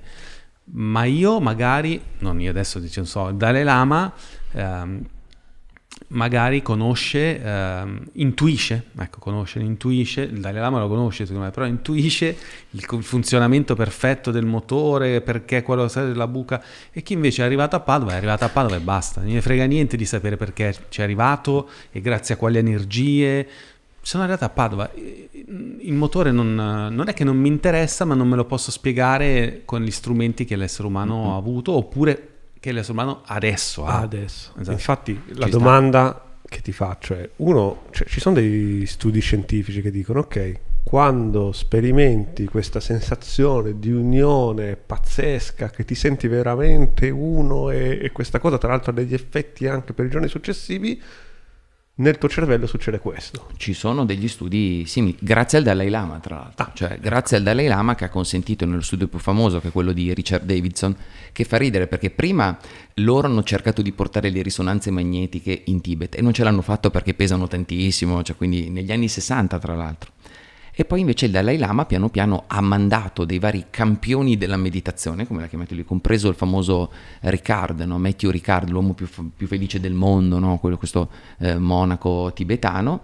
E, e così hanno fatto queste sperimentazioni dove hanno notato, attenzione, non hanno spiegato come funziona. Hanno fatto notare alcune cose, ad esempio un'altissima frequenza delle onde gamma del cervello, che sono queste onde ad altissima mm. frequenza legate alla love and kindness meditation, no? quindi al, al, fatto, e tra l'altro istantaneo, cioè questi che avevano, tra l'altro la cosa fighissima è vedere il grafico, che tra l'altro è super scientifico, cioè c'è il grafico delle ore di meditazione di questi meditanti che arriva da 0, anzi no, da 1000 a 40.000 ore di meditazione, nella, cioè tutta la vita passata a meditare chi arriva sopra i 30.000, appena fa la love and kind, chiude gli occhi, pum, ah, cioè si crea una onda gamma coerente, wow. gigantesca, precisa. Wow. E quello però è solo un linguaggio di decifrazione Bravo. di quello che sta succedendo. Sì, è sì. un linguaggio oggettivo, ma non, eh, soggettivamente, no, certo, tanta roba, certo. ma soggettivamente non, non, si capisce. So, soggettivamente non si capisce, ma si sa come ci si arriva grazie alla tradizione. Cioè, grazie alla tradizione. E la cosa figa è sapere che può farlo anche uno che non crede a niente. Cioè, uno che non crede a niente, tu gli insegni. Ma infatti la parola cre- il credo è il problema di tutto. Eh sì, non, c'è, non, c'è, bisogno esatto, di credere in niente. Esatto. Io non, non è che credo, cioè, boh, credere, ma chi è che crede? I creduloni credono. Non devi neanche avere fede, no? Devi, so, devi sperimentare. No, esatto, non c'è bisogno neanche di quella. Poi si, devi essere curioso. Poi si, crea, poi si, crea, l'aspetto, si crea ovviamente, no? Una volta che tu l'hai fatto, dopo che hai guidato, dici, all'inizio guidi la macchina, non ci credi che la sai guidare e, e che fai fatica. Poi alla centesima volta che la guidi, la guidi senza bisogno di... E ci credi che la sai guidare. Se qualcuno ti dice, la sai, tu la sai guidare quella macchina lì? Sì, come fai a saperlo? Non lo so. Non lo so. L'ho fatto. Ma tu come ci sei arrivato a questa... È un, un discorso lunghissimo. facciamo, cioè perché è curioso.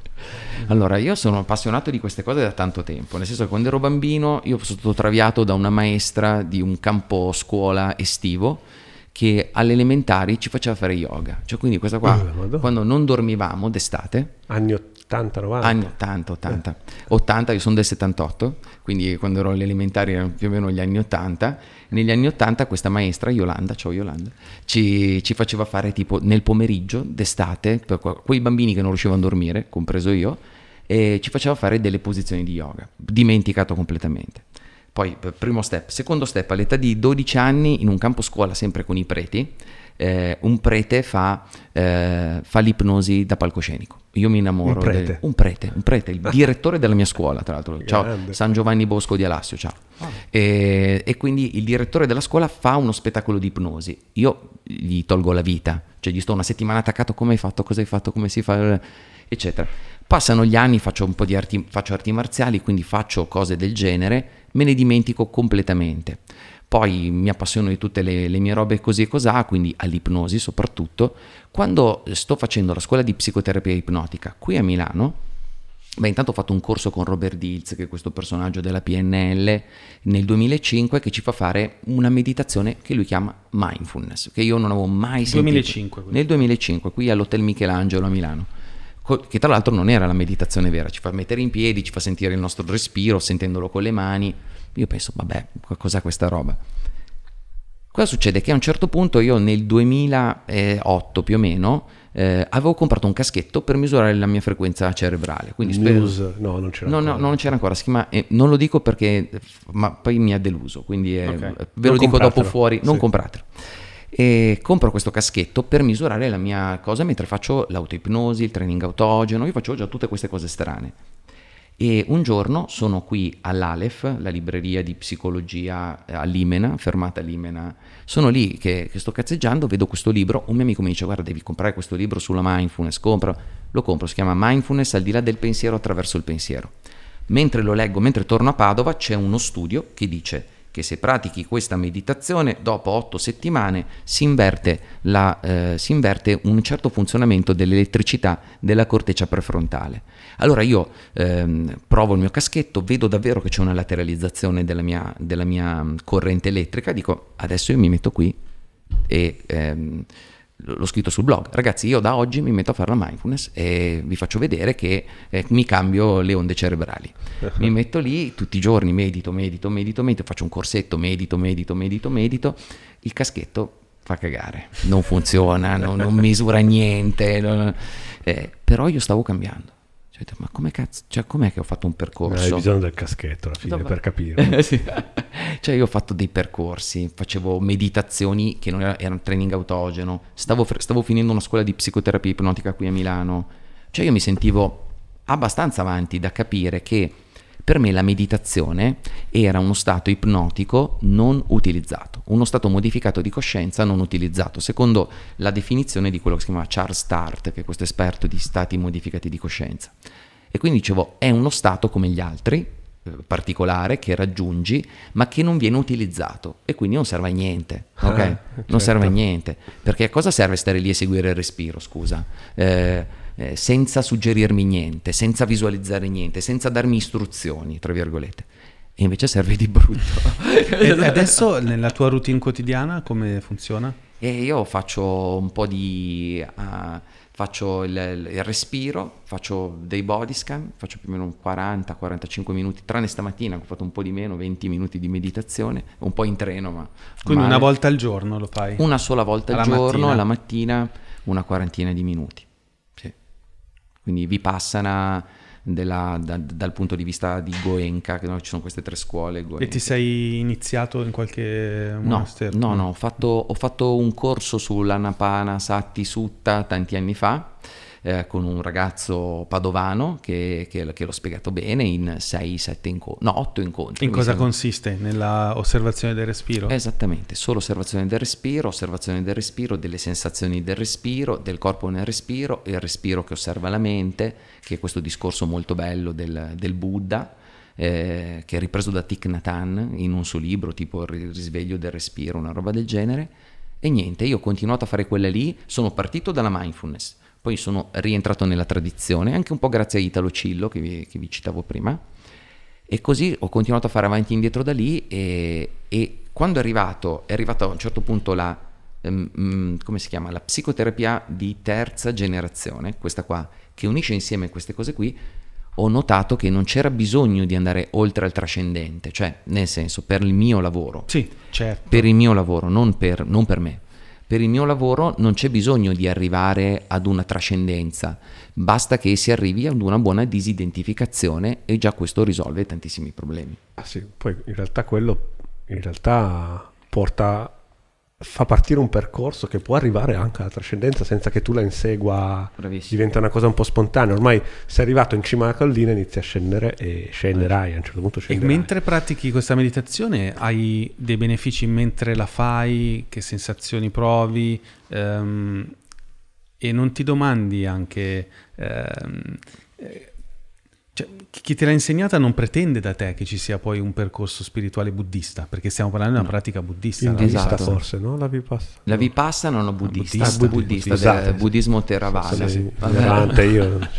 e quindi non, cioè, mentre la fai non hai l'esigenza di... Assolutamente. Okay. Anzi, e tra l'altro, cioè io aggiungerei che il Sakyamuni Buddha Gautama, no? il Siddhartha, il primo Buddha, anche lui certo. non aveva alcuna pretesa no, spirituale. Ma infatti, no, ma ancora adesso si dice che non siamo una religione, no? il buddismo è una scienza, Esattamente. una scienza dell'essere la chiamano. Ma mm, mentre la fai, cioè tu la vivi come qualcosa eh, che devi fare come non so, fare la cacca o una roba che ti piace mentre la fai? Cioè. Allora, allora, è una co- allora, una cosa che ormai sono dipendente, no? nel senso che io ah, se non la faccio sento che qualcosa mi manca. Non cerco di provare sensazioni di benessere, cioè nel senso non cerco di fare quello che loro chiamano equanimità o gioco delle sensazioni, diceva Goenka, cioè non attaccarmi alle sensazioni piacevoli e non scacciare le sensazioni spiacevoli. E quindi cerco di fare questo costante gioco che è un, è un allenamento, quindi a volte è piacevole, a volte è una rottura di palle. Mi ha risposto come mi ha risposto Guidalberto, tra ah, l'altro. ok. Perché lui, quando gli ho fatto questa domanda, gli fa, eh, cioè, non è che io medito perché voglio stare bene io, cioè io lo faccio perché è un qualcosa che, che po- al quale non posso fare a meno, cioè un tuffo all'interno di un, una condizione che... che ecco, questo non è un po- problema? Ma a me piace. Eh, tu riesci a stare senza Vabbè, respirare. Ma anche, anche, eh, anche fumare piace.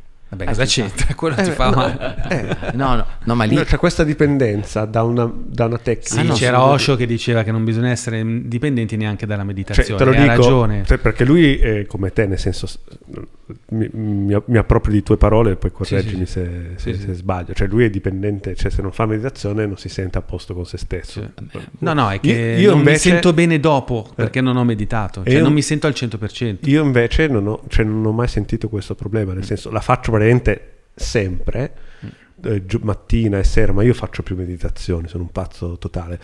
Ehm, ma se passo anche una settimana senza fare, cioè la faccio solo se sento che la devo fare, se no chissà cazzo e, sto bene comunque, cioè non, non sento il fatto che dica, ah non l'ho fatta effettivamente sono stato peggio. Perché lui mi ha fatto venire questo dubbio una volta dire ma non è che semplicemente non la faccio e poi non sto attento e non me ne accorgo che in realtà sto peggio. Ci sta. E quindi ho fatto, mi ha fatto passare tre anni l'inferno a pensare a sta roba qua poi ho detto no.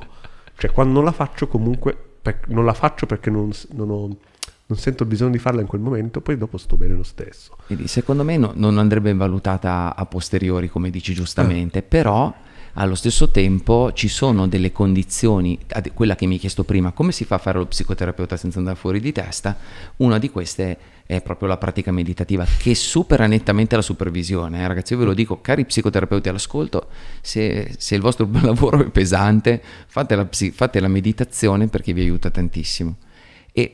Però, vedi, io non la vedo come una dipendenza, come potrebbe essere, non lo so, il bicchiere di hai capito? Come quel mio paziente che mi dice guarda io quando entro in un locale la prima cosa che devo fare devo subito sbevazzare alla grande, quindi il primo cocktail che prendo è un americano, così... da un bel colpo secco. Così l'ansia improvvisamente svanisce nel nulla. Sì, sì, okay. il giorno wow. dopo svanisce anche okay. qualcos'altro. Esatto, ma non è, non è questo, non è certo. il bisogno, no? Tipo dire, cazzo, stamattina mi sono svegliato e ho detto, porca zozza ho meno tempo, vabbè faccio 20 minuti, dai va benissimo. Non è che poi, poi in treno ho provato un po', avevo, un po' per, per, passare il tempo, ma di, di per sé non è il se, come caricarmi di benzina. No? Se non mi sono caricato di benzina fino a livello giusto, poi non riesco a, fare, no, a percorrere tutta la tratta.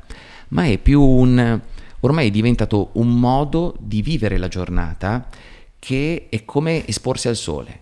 Cioè se non mi sono esposto al sole abbastanza è come se non sentissi quella sensazione piacevole durante il giorno. No? Sì, esatto. Poi, ecco, che a me piace farlo. Cioè, nel senso che la meditazione non è che la vivo, la vivo come una medicina, cazzo, vabbè, oggi non ho voglia. È come dire se ho una bella ragazza davanti, non ho voglia oggi, no, ho sempre voglia, mi spiace. E la stessa cosa la meditazione, cioè, è una, per me è una benedizione, quindi non, non, la vivo come una cosa che può darmi dipendenza. Cioè, la dipendenza è qualcosa che mi dà un benessere nell'atto in cui la, la vivo, ma che poi mi dà un effetto, no? Cioè di esatto. up and esatto. down. No? Invece diamo delle istruzioni a chi non ha mai meditato in vita sua perché dal, dal, punto di vista scientifico, visto che tu sei scientifico, stiamo in questa zona qua, ehm, esistono diversi tipi di meditazione, no? c'è quella di concentrazione, c'è quella di mh, concentrazione aperta, poi magari si chiama in un altro modo, c'è quella love and kindness che hai citato prima e c'è la trascendente, meditazione trascendentale o altre tecniche simili eh, che ci sono, però non tutte forse sono adatte a qualsiasi persona in qualsiasi momento, oppure sì? No, non tutte sono adatte a qualsiasi persona a qualsiasi momento, come ogni cosa, e soprattutto cosa, cosa fa la meditazione? Tutti i tipi di meditazione, che siano la più semplice, come ad esempio l'attenzione al respiro, che sia magari quella più strana per, per, per, per i babbani, come la trascendentale, eh, tutte quante si basano su un principio psicologico che si chiama appunto dissociazione. Cioè tu a un certo punto quando porti la tua attenzione in un punto o comunque su una, una frase ripetuta o su un'immagine, hai questo effetto dissociativo. Visto che molti problemi psicologici gravi hanno come in comune lo stesso meccanismo, può essere pericoloso. Cioè quindi se una persona tende a dissociarsi perché è schizofrenica, fare la trascendentale, ma anche l'attenzione al respiro, non è consigliabile a meno che tu non lo faccia con uno psicoterapeuta che ti aiuta a usare proprio quello stato dissociativo come similia similibus curantur, no? come lo stesso veleno che tu ti inietti per curarti. Diventare immune. Per diventare immune. Cioè, quindi allora lì si puoi fare un... come lo descrive Goenka, no? Goenka dice che, dice non so, il tuo problema è come un, un tizzone acceso, dice tu prendi un bicchierino, venditare e prendere un bicchierino d'acqua, ce lo butti sopra, fa pss, e, e non cambia niente. Poi un altro bicchierino, pss, pss, pss, finché a un certo punto questo, questo braciere si, si placca. No? Quindi ci sta, ma se tu no, lo fai, intanto se lo fai così che l'hai letto da un libro, lo fai, vai, pss, e dici, non è servito a niente, anzi ti arrabbi ancora, viene fuori il fumo e dici, cazzo, mm. tutto sto soffoco. fumo, soffoco, mi, è stata una cavolata.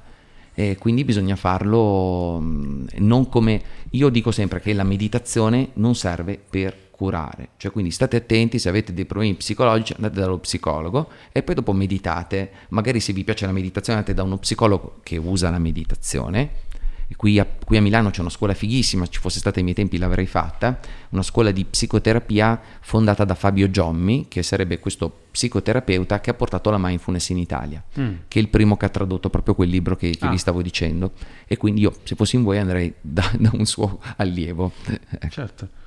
E, mm, Quindi tu... se siete malati, tra virgolette, avete dei problemi di un certo tipo, non iniziate subito da lì perché potrebbe avere delle controindicazioni. Se siete persone mediamente normali, qualsiasi più o meno per iniziare va bene, poi ognuno deve sperimentare imparare a sperimentare magari, non affidarsi solo a, alla, a, quello che ti dicono gli altri, la scienza, provare in prima persona e poi decidere perché gli effetti effettivamente possono cambiare. Hai appena detto che la meditazione è funzionale per la, lo psicologo per poter stare in salute nonostante il lavoro che faccia. E poco prima hai detto addirittura per fortuna adesso ho meno, meno clienti. Meno pazienti. Infatti mi domandavo come fosse compatibile uno stile di vita come il tuo che scrive libri, che o si occupa di contenuti digitali in maniera eh, continua, eh, conciliare il lavoro classico dello psicoterapeuta. Come, è dif- eh. difficile, difficilissimo, nel senso che, beh, io l'ho sempre un po' avuto, nel senso che il mio blog ce l'ho da tanti anni, io, anzi io sono nato da, da internet, tra virgolette, nel senso che avevo, eh, io lavoravo in questa so- società che faceva corsi di, di, PNL, di ipnosi, cose del genere, prima ancora di, di, di finire l'università praticamente. No e quando ho finito l'università, in quel, in quel passaggio, tra virgolette, loro mi hanno detto usiamo internet, io ho iniziato a usare internet e da internet sono arrivati i primi pazienti. Quindi ho sempre avuto questo impatto, tipo ho letto il tuo articolo, eh, ho visto il tuo video. Nasci così. Nasco, nasco mm. così. Però è un casino. Il casino, è, il casino non è dovuto... Tanto è un lavoro, come dice Enrico, che te, te, cioè io di natura perdo i capelli, ma se li avrei persi... Eh, ma comunque... ci sta, cioè, tu hai in mano un libro che è il nostro libro Life Design parla proprio di questo, cioè il fatto che tu fai un percorso di studi che ti porta in una direzione, però non è che puoi sapere prima come poi la professione che farai, no?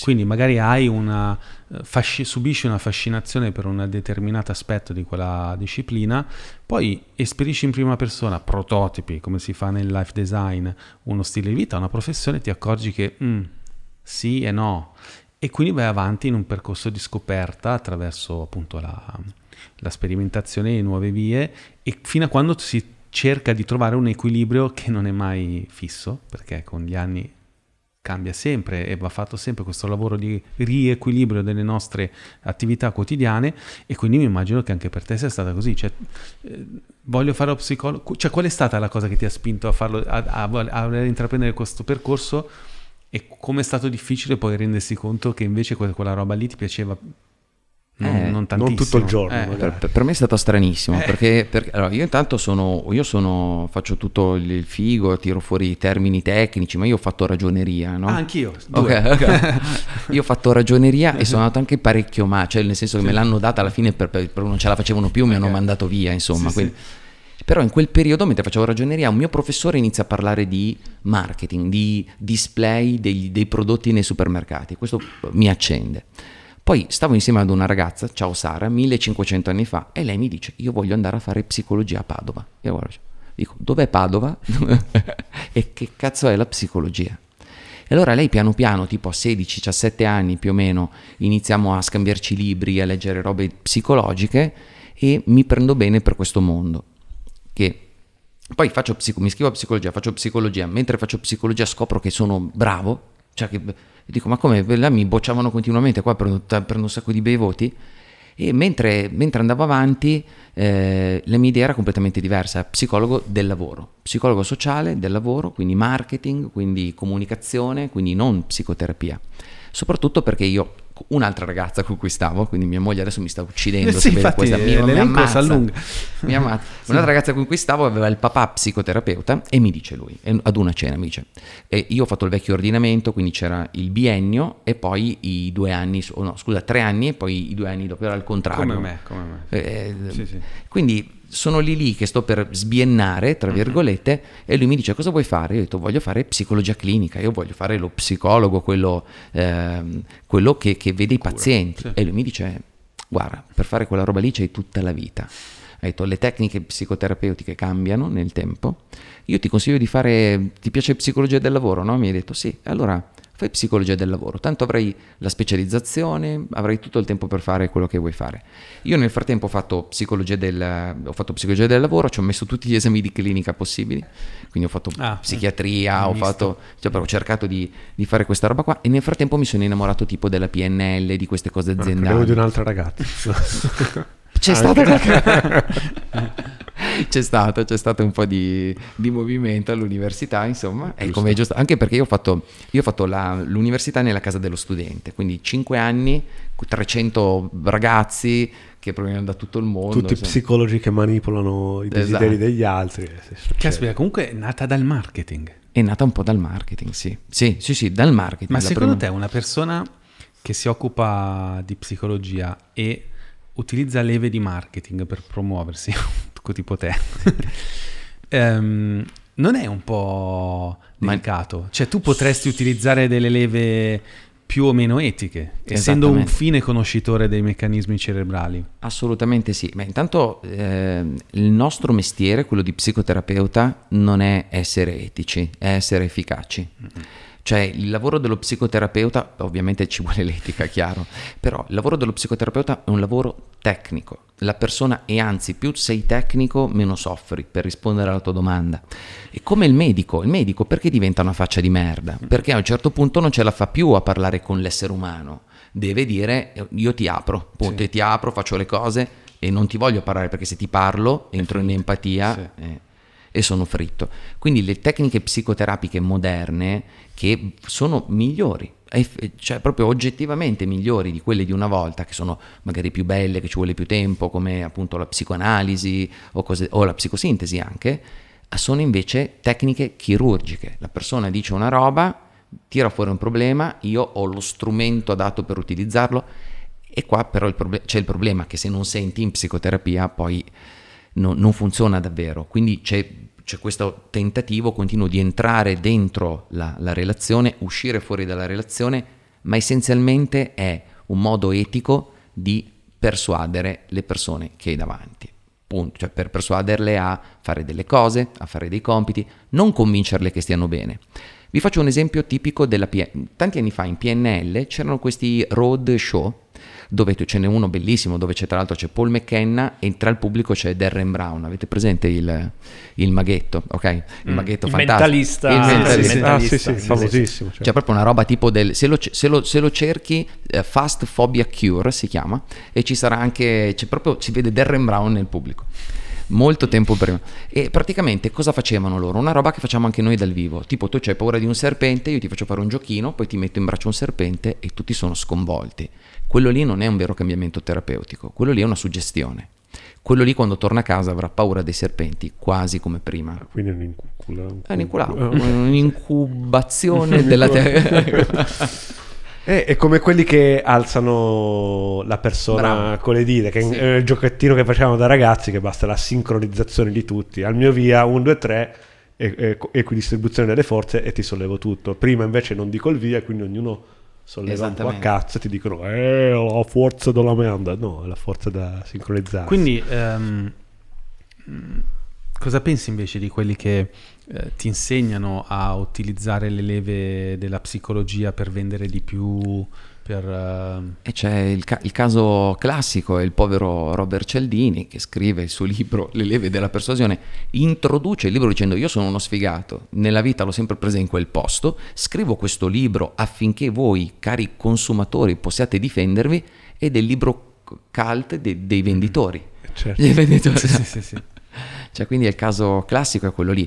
Poi in realtà lo, psicotera- lo psicologo, lo psicoterapeuta oggi sa molto poco, a parte alcuni tipi di psicoterapia, come la mia, ipnotica, la breve strategica e quant'altro, ma in generale sa molto poco dei meccanismi della persuasione, a meno che non abbia un, un, uno stile misto come quello che ho fatto io. Sì, infatti. Le tecniche psicologiche sono tutte, cioè, scusate, di persuasione e di manipolazione derivano tutte dalla psicologia sociale, che è la psicologia più figa che ci sia quella con gli esperimenti, Zimbardo, il carcere, tutta quella roba lì, no? E quella roba lì era molto bella, perché la psicologia è sperimentazione. La vera psicologia adotta il metodo eh, scientifico, non, non, è la psicoanalisi, non è quella roba lì che... Eh, per quanto sia figa, per quanto abbia introdotto tutto, non è la vera psicologia. La vera psicologia è lo studio della percezione, della memoria, dell'attenzione, dei processi cognitivi. Mm-hmm che si possono verificare, tra virgolette. Ma se cambiano, cioè nel tempo, cioè se io voglio essere bravo a vendere qualcosa, eh, valgono gli stessi strumenti psicologici degli anni 60, degli anni 70 o cambia anche la per, la, le persone che ho di fronte? Facce che sorridono sempre. Il mio eh? Facce che sorridono, sempre, no? Cioè, nel senso, quello che dico, no? Allora, ca- cambia, un po' cambia mm. e un po' no, non cambia, no? Eh, nel senso cos'è che... che... cambia e cos'è che non cambia? Eh, allora, diciamo che tutte, tutte quelle leve che hanno a che fare con aspetti evolutivi, quindi la paura della perdita, il desiderio di, di, di, essere parte di un gruppo e quant'altro, quelli non cambiano, perché quelli ce li abbiamo nel DNA, tra virgolette. La paura di far parte o non far parte di, di un contesto e quant'altro, quelli lì non, sono archetipiche, per eh, usare il linguaggio di prima. Invece quelle, quei gusti, quelle aspettative, le aspettative invece cambiano. Cambiano perché appunto l'aspettativa di questo libro qua 50 eh, anni fa non avrebbe avuto senso, no? no? Oggi ha molto molto senso. Parla di live design, sì, sì. Eh, no, anche... no, perché siamo anche in audio. Quindi... Ah, giusto, giusto. Mm. E quindi non avrebbe avuto senso live design 50 anni fa perché nessuno poteva disegnarsi la vita. Tu nascevi in quel modo lì e cazzi tuoi, sì, punto. Sì, invece oggi tu nasci in un modo e puoi decidere di cambiare la tua vita e di disegnare la tua vita. E questo, questo, scusa Enrico, cambia la le leve in mano di chi deve gestire il marketing, cioè sì. sapendo che di fronte hai persone molto più liquide, cioè più, più, più libere sì, anche. Più libere mm. e che, che, allo stesso tempo creano d- disastri anche nel mio ambito, cioè anche nell'ambito della psicoterapia, no? Cioè mentre tu una volta magari il padre di famiglia eh, fedifrago potevi convincerlo che invece sai dovevi basarti su dei valori perché la famiglia, perché la società che ti guarda, perché è una cosa importante Oggi mica puoi fare un discorso bacchettone del genere, devi utilizzare altre strategie se... Tra, vabbè, sono, io avrei tante di quelle storie cliniche da raccontarvi che fanno... Ma lo puoi fare? Sì. Ah, Basta che non citi la certo, persona. Certo, ce n'è, ce n'è, una bellissima. No? Tanti anni fa viene nel mio studio un signore, uno per una seduta sola. Tanti anni fa in uno studio, io ho avuto tanti studi, quindi, anche in città diverse, quindi... E questo signore arriva, mi parla, mi parla, mi parla, io verso fine seduta dico, ma questo qua sta benissimo, no? che cazzo è venuto a fare, no? Allora dice: No, perché io ho, sai, io ho un po' quest'ansia, un po' questi attacchi di panico. Io vado, vi- eh, ci vediamo, non so, no, ma guarda, non so se ci vediamo la prossima settimana, non, non tornare. Cioè, no, mi sono dimenticato di dirti una cosa, sai, ho un'altra famiglia io in Romania dove ho un'azienda. Cazzo.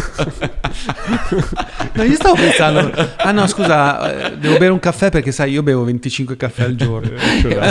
Quasi una roba del genere. Ho detto, e cazzo, ma e tutti, ma scusa, e spiegami, e la rumena lo sa bene che ho, che la famiglia in Italia e mi, e mi, minaccia tutti i giorni che chiama a casa. Scoperta, scoperto il motivo del perché c'hai l'ansia, porca zozza. Quindi ha usato, ti ha usato solo un attimo come sfogo esatto. per stare bene quel giorno, almeno, almeno l'ho detto a qualcuno. A Però è, è, tipico, la bomba a fine seduta, è tipico. Anche ah. mi ricordo tanti anni fa questa donnina nel mio studio, bla bla bla, parla, parla, parla, parla va tutto bene, poi così prima, prima di uscire la, la faccio pagare pagare, no? esce, toc toc, mi ribussa alla porta, faccio chi è? Ah, mi scusi, mi sono dimenticato di dirle, mio padre mi abusava quando ero piccola. Arrivederci. Arrivederci. Ah, cazzo. Ridiamo. PS, sai proprio. Eh, capita, insomma. Comunque gli psicologi adesso stanno tirando di brutto, sbaglio. Come la vedi nel, nel, nei trend? Cioè per dirti, ne parlavo ieri con la mia compagna, no? Cioè in Francia, noi abbiamo vissuto in Belgio per sei anni, vedevamo le, molti canali francesi, francofoni, e mh, mm, loro hanno in qualsiasi programma televisivo un filosofo, sempre, ah. cioè, le français, sempre filosofo, no? Sempre, sempre. E noi mai, cioè chi è che c'è? C'è Cacciari, solo Cacciari, Cacciari che però... Sì, ma poco, cioè e comunque vanno solo nei quelli di politica, ma non è che, non so, invece nei programmi francesi, non so, parlano di, che cazzo ne so, di cucina, c'è il filosofo, che ti, cioè c'è il filosofo c'è sempre. Da noi stiamo diventando forse un po' con lo psicologi, che voi ci siete sempre, io vedo, adesso una delle mie preferite è la Stefania Andreoli, no? non sì. so se conosci, bravissima sì, sì. psicologa, eh, soprattutto credo dell'infanzia, ma non solo. Eh. E, e vabbè, poi c'è il direttore di Rizla Psicosomatica che da sempre Morelli, Morelli le, le, le, le, programmi televisivi, però sembra che la psicologia in Italia oramai sia sdoganata, cioè una cosa che prima era veramente qualcuno che andava allo psicologo, una persona che aveva problemi gravi, invece adesso anzi eh, sei uno sfigato se non vai dallo psicologo e non, non, lo frequenti. Mi piacerebbe, mi piacerebbe che fosse così, non in realtà così. non è ancora così. Allora, la professione di psicologo in Italia è giovanissima, l'albo degli psicologi è del 1989. Cioè, 1989, è un bambino, un ragazzetto, sì, sì, no? un trentenne, no? per dire. Quindi ha 30 anni, appena adesso, e per anni in Italia, come non è successo altrove tra l'altro, per anni in Italia abbiamo avuto una specie di, di situazione un po' particolare, che è stata quella che eh, c'erano gli psicologi, ma non c'era la struttura eh, che, che li potesse contenere. Questi psicologi però erano un po' inventati. Cioè tu facevi, come, come facevi a diventare psicologo una volta? C'era il percorso psicodinamico, tu andavi in psicoterapia, dopo di, dopo che avevi lasciato, avevi pagato la villa al, al personaggio, il personaggio diceva, sai che facciamo? Diventi anche te come me. Mi eh, paghi un altro po'. Mi paghi un altro po'. cambiamo, cambiamo, sulla fattura. Ma che fattura? cambiamo la, la, dicitura, la chiamiamo supervisione o intervisione o eh, come si chiama? Sì, cioè, aspetta, eh, terapia didattica, ah, la chiamiamo ah, psicoanalisi vedi, vedi. didattica. Ottimo. E, e, tu tra altri cinque anni, vabbè, cinque volte alla settimana vieni qua. Eh, qua a Milano, tra l'altro, c'erano dei. Ma veramente si poteva fare così? Sì, sì, sì. Tu fini. Beh, come tutti i mestieri, una volta erano fatti così. Sì, sì, cioè, per l'artigiano, l'artigiano il garzone. Faceva, e imparavi. Al punto tale che nel 2012 l'albo degli psicologi deve prendere. Un, nel 2012, non cento anni fa, l'albo degli psicologi deve prendere una posizione e dire se tu non sei laureato in psicologia o medicina e non hai fatto 4 anni di specializzazione post laurea, non puoi curare, non puoi fare... 2012 questo. Nel 2012 non sì, puoi fare... L'altro non lo sapevo, caspita. Sì. Lo sapevi tu. E quindi sono spariti mille psicologi. No, no, ci sono, no, questi qua non erano più, quasi più psicologi, cioè, ah. quindi si parla della... perché gli psicanalisti ci, ci tengono a dire che loro non sono psicologi ci tengono a dire che il loro, il loro percorso, perché effettivamente è così, è diverso, è diverso, eccetera. Quindi aspetta che non vorrei fare gaffe che l'altra volta sono stato attaccato da un gruppo di psicologi, no, cioè quindi anche gli, psico- gli psicologi possono, so, sono già insomma operativi, operativissimi, senza specializzazione. E, um, e come, come, la vedi quindi? Cioè, la vedi una tendenza in, in crescita? Cioè, quella della, dell'analisi in Italia? Cioè, c'è stato comunque un blocco no? Nel, rispetto ad altri paesi anglosassoni. Sì. Siamo arrivati un po' dopo, no? Siamo arrivati tanto dopo, eh. tipo 20 o 30 anni dopo, più o meno come, come, come moda. Io Tanto, è eh. tantissimo, mm. è tantissimo. E io spero, io come la vedo, io spero che questo spinga lo Stato a creare eh, avamposti pubblici di psicoterapia gratuiti per tutti come succede in Inghilterra, come succede in parte in Francia, come... cioè io sono proprio per la, il pubblico. Perché? Eh, primo perché oggi gli psicoterapeuti nel pubblico non esistono, se esistono sono persone di passaggio che ci vai 5 sedute con uno, 5 sedute con un altro, 8, 8, quindi è vero, è vero. Terri- terrificante. Mm. E secondo perché il lavoro di psicoterapeuta è un lavoro troppo solitario. Cosa vuol dire troppo solitario? Che sono da solo io con i miei pazienti e invece io ho bisogno di uno psichiatra, invece io ho bisogno di un infermiere se ce n'è bisogno, ho di bisogno un team. di un team, ho bisogno di un team per fare davvero le cose fatte bene. E per quanto i miei colleghi che adesso lucrano sui pazienti mi stanno odiando profondamente, eh, la verità è che è, un, è, una cosa sociale e dovrebbe essere gratuita a disposizione di tutti. Ecco. Papà Pantalone Stato dovrebbe pagarlo. Ma è vero che ci sono molte persone che alla fine potrebbero andare dallo psicologo, fare qualche seduta, eh?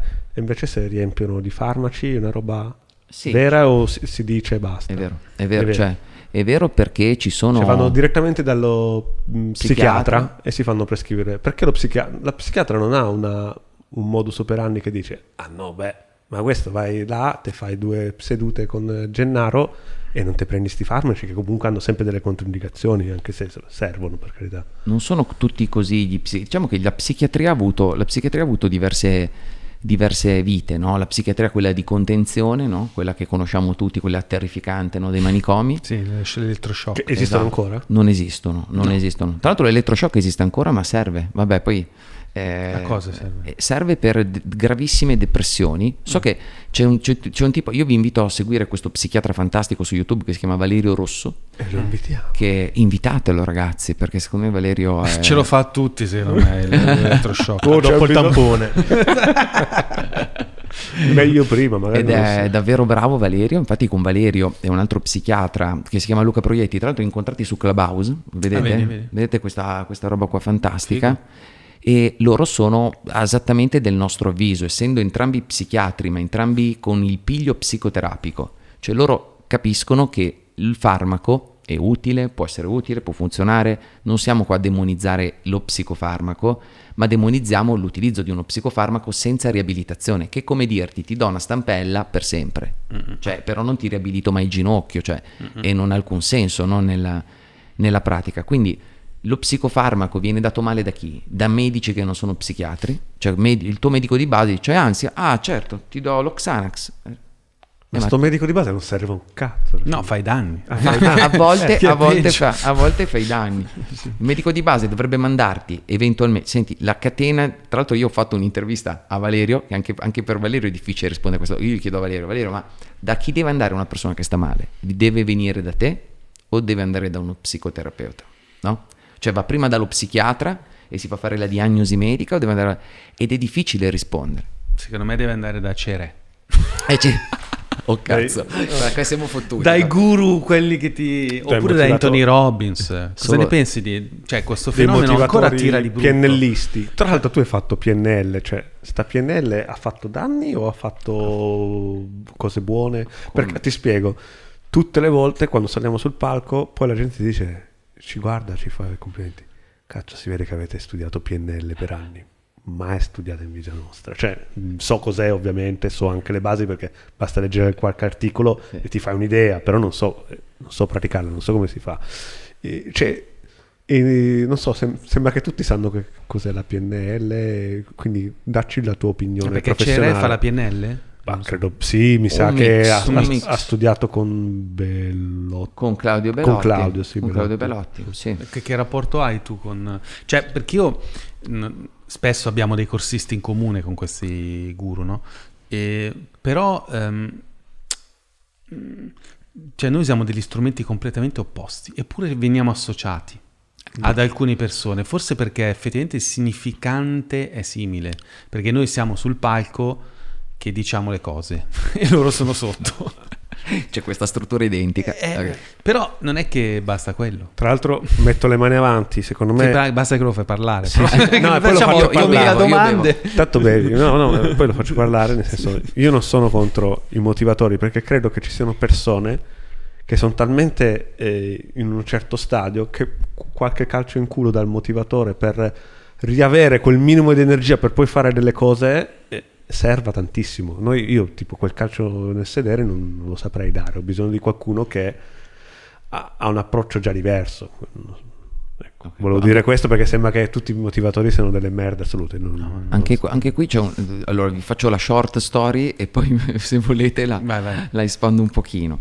Allora, intanto motivatori e PNL sono associati ma sono cose diverse. Ecco. No?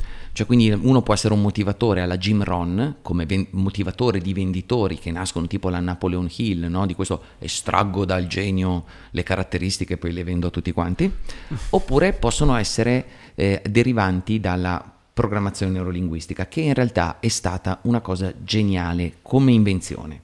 Cos'è l'invenzione? Sono questi due personaggi che si trovano nel bel mezzo di una rivoluzione culturale, anni 60 in California, cioè rivoluzione culturale gigantesca. C'è Esalen, no? questa comunità, comu- eh, come si chiama? Comune gigantesca dove vanno tutti i personaggi più intelligenti, vanno lì a, a, tenere conferenze in mezzo a gente impasticata in LSD. Cioè, quindi è davvero un, un panorama incredibile.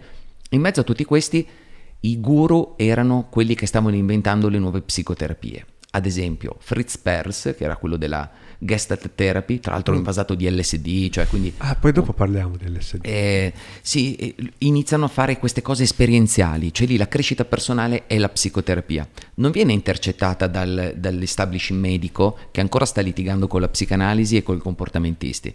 Si prendono a calci tra di loro, arrivano questi nuovi che iniziano a dire ma sai che in realtà se tu cambi il tuo modo di pensare e di agire puoi migliorare. Semplice, no? Puoi cambiare queste cose qui, eccetera. E allora iniziano a fare degli esperimenti. Alcuni di questi esperimenti sono presi da saggioli. Ad esempio, pensa ad un evento che non ti piace. Eh, faccio un esempio empirico: se chi, chi, ci sta guardando pensa a una cosa che gli fa schifo, non so, una cavalletta, e la vede grande, grande, grande su uno schermo, se l'immagini gli fa ancora più schifo. Mm. Se gli faccio il contrario, lo faccio diventare piccolo, piccolo, piccolo, piccolo, lo faccio diventare una farfalla, la sensazione immediata, soggettiva cambia. Questi, basandosi su questi semplici esperimenti, iniziano a mettere insieme dei pezzi. Il primo pezzo è Fritz Perls, il secondo è Virginia Satir, si mettono lì, poi sono dei venditori bravi e quando hanno capito che il modellino non era famoso all'esterno, ma era famoso solo tra di loro, solo una roba per nerd, iniziano a venderla e si fermano lì. In realtà l'avanzamento di, di questi strumenti si ferma circa tra gli anni 70 e anni 80, non c'è nessuna evoluzione del modello e, e quindi di per sé è un modello degli anni 70, carino, però che ancora, ad esempio, c'è questo problema tra identificazione, disidentificazione, dissociazione, eccetera. E insomma, non è una stronzata, ma è una cosa antiquata. Mm. Ecco. Che viene però ancora adesso utilizzata da qualcuno. Come la panacea di tutti i mali, perché mm. quello è il problema. Viene utilizzata. Fai la PNL, venderai di più, starai meglio. Come... Cioè, sì, magari un pochettino, assolutamente, ma... Il, pro- il, problema è, il, problema è, che chi, eh, il problema è che queste cose magiche sono un po' come il veicolo che, che dicevi prima. Tu le usi e non sai perché funzionano e non sapendo perché funzionano ti illudi velocemente di aver capito e quindi aggiungi tu modelli, no? Quindi tu che non sei un cazzo, Interessante. dici ok ma sai che ho letto su quel libro di, del tizio che se togli i colori alle immagini stai meglio e allora sai cosa dobbiamo fare? Tutta la parete in bianco e tutta la casa in bianco e nero, che stronzate del genere, non è vero, eh, non, sì, nessuno sì. l'ha fatta così, però perché tutta la casa in bianco e nero, non lo so, per stare meglio e quindi tu prendi delle cose che non capisci come funzionano, non sono state approfondite, sono cosparse di minchiate, perché chi per venderle minchiate su minchiate, togliamo, facciamo, ridiamo la vista alle persone, questa non è una battuta, ridiamo la vista alle persone che ci vedono poco, con tecniche ipnotiche, vanno a prendere Milton Erickson, che è il mio maestro, non vero però perché è morto anni, nel 1980, però io ho fatto una scuola di psicoterapia ipnotica di Erickson e Ericsson è stato riempito di minchiate a causa di questi qua. Cioè, questi qua erano... L'hanno abus- hanno abusato dei suoi insegnamenti. Tra l'altro chi è andato all'Ericsson Foundation quando gli chiedi ma PNL dicono cos'è la PNL? Scusa. Ma scusa, Bandler e Grinder, quei due che sono venuti qua a studiare Ericsson. Ma quando, scusa? Ma quando è che sono venuti qua a studiare Ericsson? E insomma ci sono un po' di bugie che oggi non, non, non stanno più in piedi, oggi che c'è internet e puoi in un attimo capire se uno ha fatto qualche cosa e quindi sono molto di... Ecco, la PNL ha fatto, sono stati i primi a fare un marketing di posizionamento, in, forse involontario, contro la psicologia. Ah, persino. Ah, quindi c'era il nemico, era quello. Cioè sì. la psicologia è una, se- una, serie di scambi di seghe mentali, mentre invece questo è un, un intervento muscolare oh, oh, da buttare cioè, con un effetto più immediato. Esatto. Sì, sì, sì Come esatto. è quello, più più sì, rapido. Più rapido, più diretto, che non ha bisogno di queste seghe mentali. Bandre diceva, quando mi chiedono qual è la, la, mia teoria su come funziona la mente, dico che in realtà è così, l'asse della Terra è inclinato, quindi metà del mio cervello in realtà dentro Enrico, metà del cervello di Enrico. e quindi lui dice, io do una spiegazione del cazzo che non ha senso, eh, perché non c'è bisogno di spiegare niente, dice lui. Tu ti generi delle immagini dentro di te, delle sensazioni, è tutto vero, eh? Tu quando hai una, la mappa non è il territorio, partono da Bateson, mescolano due epistemologie che, che, fanno, che lottano, una è il costruttivismo e l'altro è il comportamentismo, il cognitivismo, e mescolano queste due cose e dicono la mappa non esiste, cioè il territorio non esiste, ok? Quindi se tu stai male, tanto peggio per il territorio, cambiamo la mappa dentro di te. Mm-hmm. Modificando le mappe dentro di te tu puoi eh, reinterpretare il territorio e quindi vivere felicemente. Ok, chiarissimo. Ma questa, cioè, invece la moda che è venuta dopo, quella della legge d'attrazione, un po' si parla con questo, no? Ah, purtroppo sì, eh. anche lì è un'altra roba. Eh. Si parla un po', no? Questa cosa del, beh, eh, non ti fa schifo quello che c'è intorno a te, cambia il modo di vederlo e cambierà anche lui, cioè cambi tu o cambia il mondo. Bon, sì. E cambia il mondo. Esatto. No, che, poi ci, che, poi in realtà è vero, cioè, è, vero, cioè è un problema antichissimo, no? Dalla caverna di Platone, esiste o non esiste, no? Il mondo è rappresentazione o eh, tu potrai poi davvero c'è questo tavolo esiste no? eh, o è un costrutto sociale? No non è un costrutto sociale perché se lo, come c'è una metafora zen che dice maestro ho capito che questo, questa, questa, pietra non esiste. Sbam, sulla testa. Cioè, adesso prova a dirmi che il dolore non esiste. E, e, e quindi no, il, il, problema di queste tecniche appunto la PNL che prende, da, prende, dalla psicologia non nomina la psicologia. Infatti l'altro giorno ho fatto un video piccolino dove dico se un guru o un libro vi parlano di tante cose ma non citano neanche una fonte, è sicuramente un cazzaro. Ah, Bill Gates ha fatto un libro e non ha citato manco una fonte. Veramente? L'ultimo libro mi stavo stupendo. Mi dispiace. Diceva, eh, perché c'è queste tonnellate di inquinamento, eh, c'è questo. E poi dicevo, ma, ma perché non c'è neanche una fonte?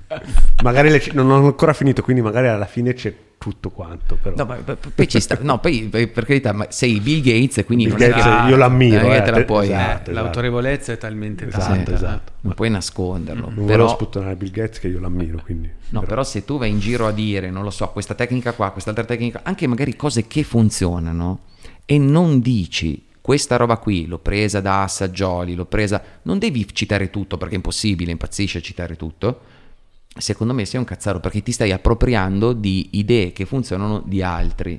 E questo è, è il problema della PNL, che ha citato quei tre dicendo eh, i classi, la triade loro, e, ed è un problema anche della crescita personale moderna, dove io ad esempio, non so, vado mi fa ridere, tipo guardo un corso di, di, di, uno della crescita personale famoso in Italia, tipo quello che hai citato tu prima, che dice, allora ragazzi, oggi parliamo di questi argomenti qui, e mi raccomando, Devi sorridere se vuoi imitarlo. Mi raccomando ragazzi, oggi parliamo di questi argomenti qui e parliamo soprattutto di tecniche, mi raccomando, non psicologi, perché noi questi psicologi ci hanno rotto i coglioni, basta psicologia. Allora partiamo, vi parlo oggi di Martin Seligman, vi dico testa di cazzo, non psicologo. psicologo. È anche parecchio famoso tra l'altro. Una volta ero su Clubhouse, c'era questa ragazza qua, tra l'altro famosa pure lei, che diceva io sono un'esperta del comportamento umano. Faccio figo, quindi studi psicologia? No, no, studio Paul Ekman è uno psicologo.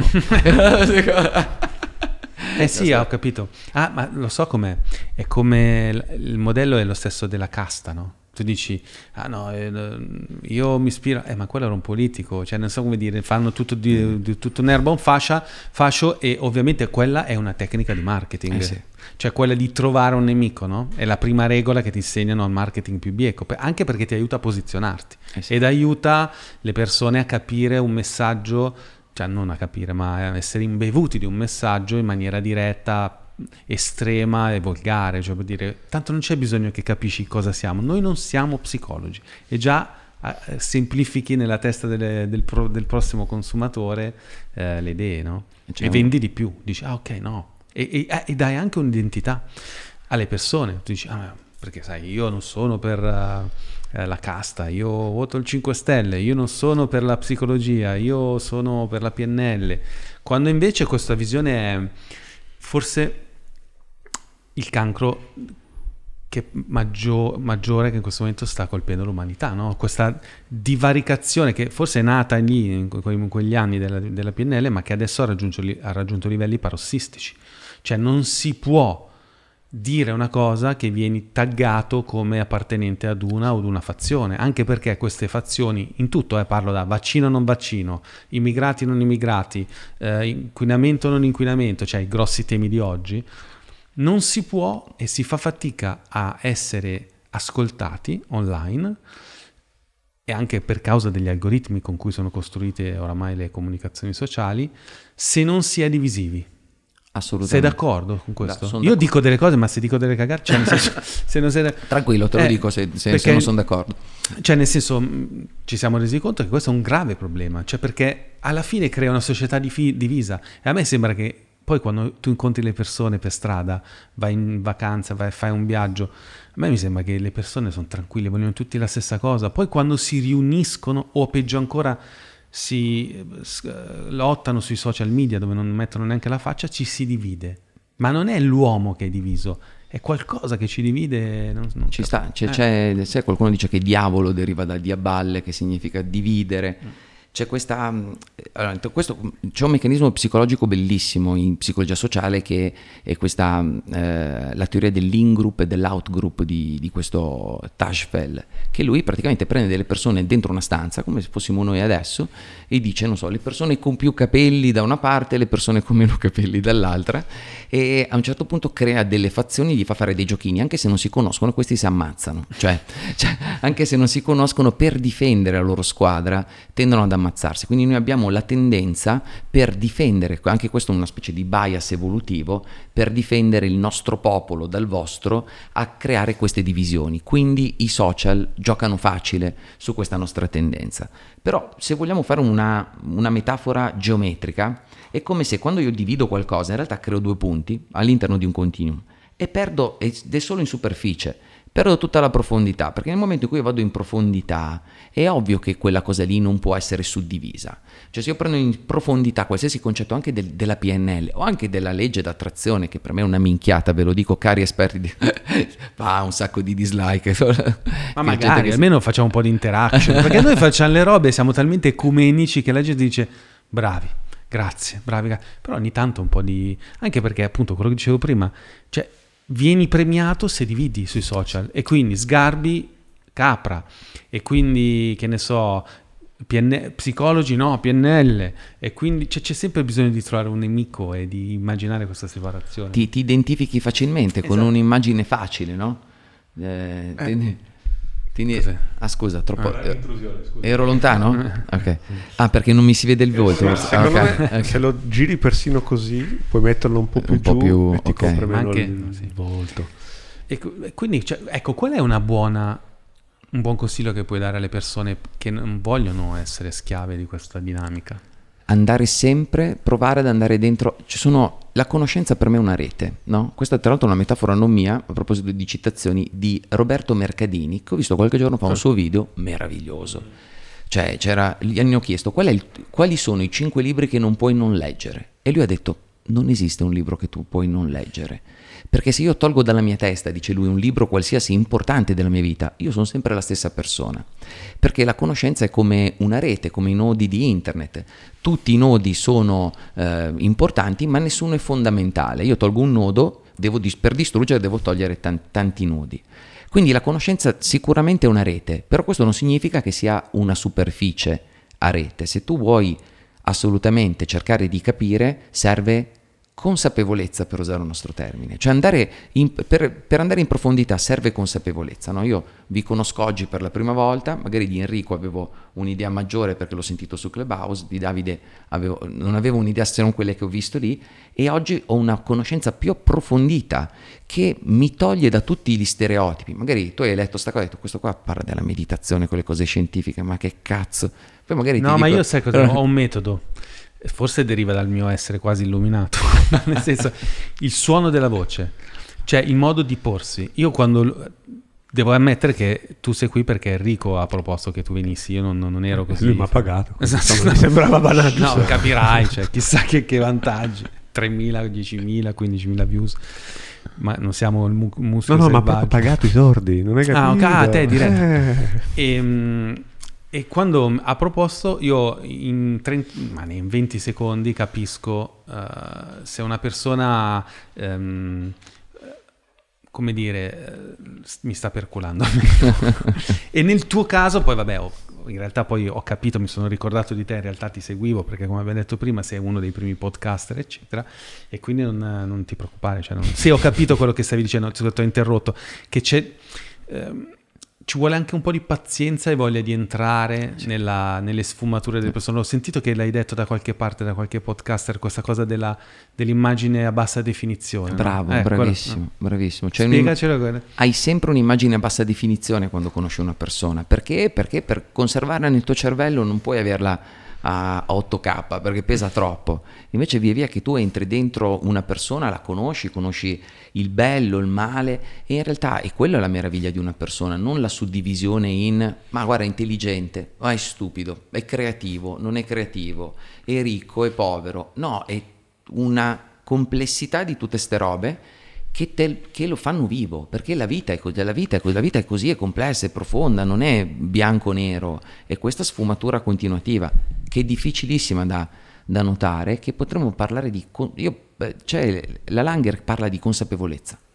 Lei dice, è consapevolezza il desiderio di voler conoscere una persona, il desiderio di anche tenerla a mente, cioè, to, quando io sarò a casa, magari, e magari, non lo so, farò delle stories pensando a voi, sarà completamente diverso perché ho un'immagine più ad alta definizione di voi e quindi potrò anche fare un lavoro migliore anche nel, nell'esprimere l'esperienza che sto vivendo eh, in questo momento. Ma infatti tu pensa che noi questo progetto qua l'abbiamo fatto proprio per quello, perché um, per tanti anni ci siamo rinchiusi nei nostri progetti, cioè, nel senso abbiamo eh, dovuto lavorare duro per costruire un brand di formazione, eh, immaginare un'azienda, quindi è proprio una roba che ci ha occluso la possibilità di avere dei rapporti di networking, come si suol dire, con persone che invece ammiravamo e eravamo curiosi di conoscere. E proprio eravamo stufi di vedere spixelato. Ah, sì. E quindi, caspita, e quindi ci siamo detti, non ci sono limiti, cioè non è che perché Gennaro ha, ha coniato la meditazione scientifica e io invece sono uno tutto flippato con, con i, gli invisibili, i demoni, le cose, non lo invito. No, io voglio andare in profondità e, e farmi su- suggestionare da, da, Gennaro proprio perché Gennaro ha un tone of voice uh, autorevole, mi piace ed è una persona seria. E questa roba qui um, è un lusso quella che stiamo facendo qui, cioè quello di poterci incontrare, soprattutto adesso che c'è la pandemia tra l'altro. E, ehm, però mi domando quanto le persone sono in grado di farlo. Cioè quanto è invece più facile vivere in un mondo stilizzato. Ah, Salvini, razzista. Berlusconi, mafioso eh, scopatore seriale.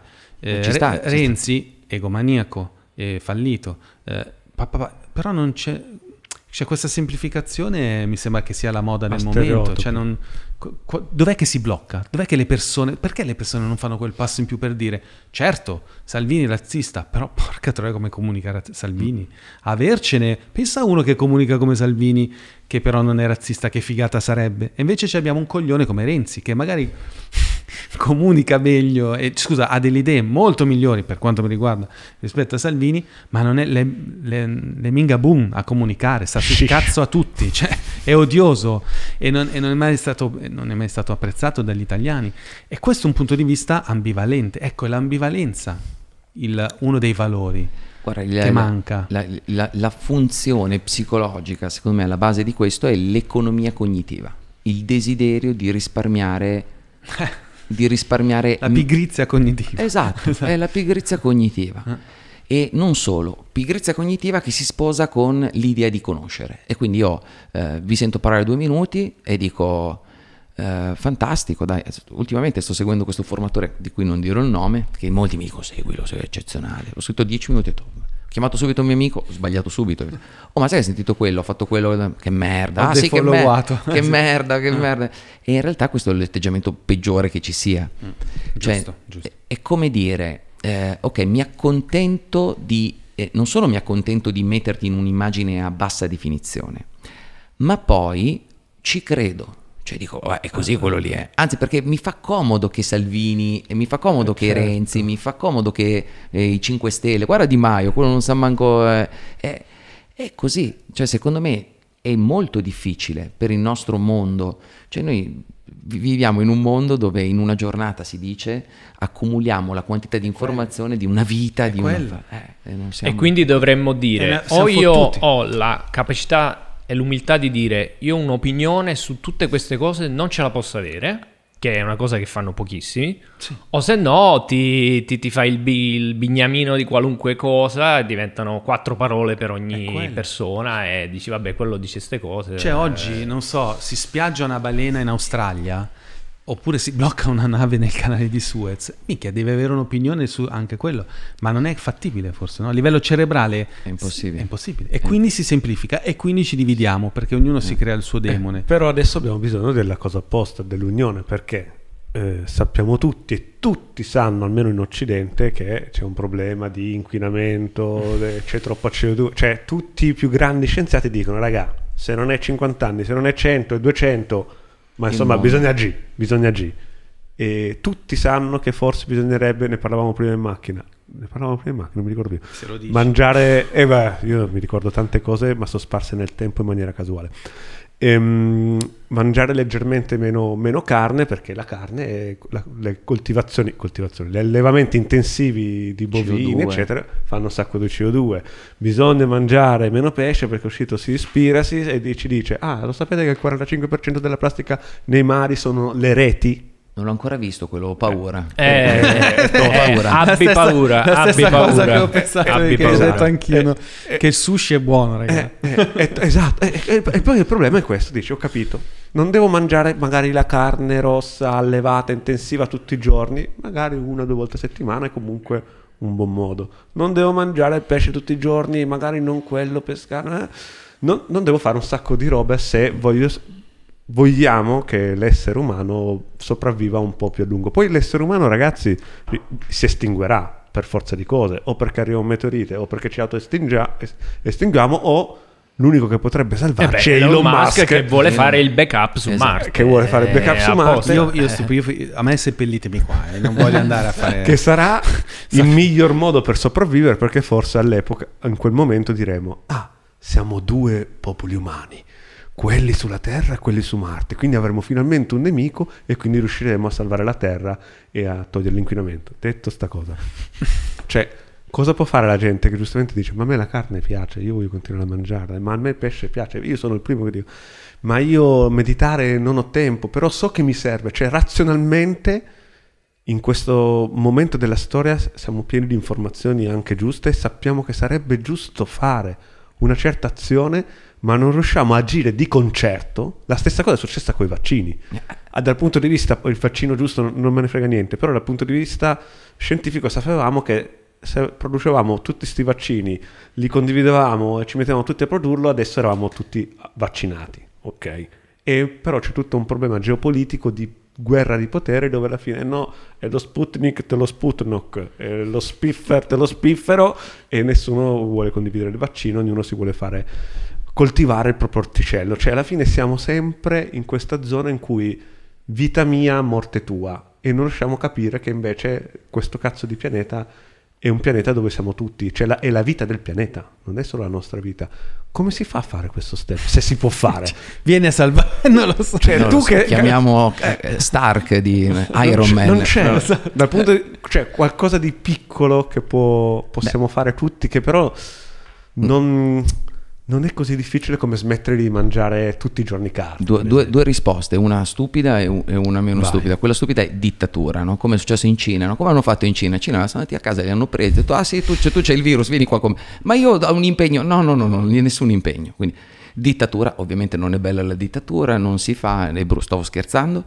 Invece il secondo è educazione profonda, che è quella che si sta provando a fare in questo, che sicuramente non è una soluzione, ma è sicuramente un passaggio. Capire che la società si fonda sull'educazione è una roba che noi dovremmo pensarci. Noi abbiamo dei professori, dei maestri che fanno un lavoro più difficile del mondo con i bambini che sono dei diavoli e, cioè, e vengono pagati 1000 euro al mese mm-hmm. e, e, perdono, eh, cioè dovrebbe essere il contrario, lo stipendio di un professore universitario, che ovviamente non esistono più neanche quelli lì, però mettiamo 5.000 euro al mese, lo devi dare alla maestra dell'elementare iper specializzata che se fa una cazzata fuori a calci nel culo, con le telecamere, per quanto mi riguarda.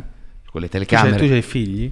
No, no, no. Okay. con telecamere che, po- che debbano controllare la, che cosa accade. Mm-hmm e, eh, ma la privacy? Ma la privacy, ma che privacy? Sto bambino... È, c'è, c'è, un limite a tutto. Eh, cioè, cioè se, questo bambino che insomma è minorenne, certo la privacy è quella privacy della maestra che si gira e si scaccola, è l'unica privacy ah, che, esatto.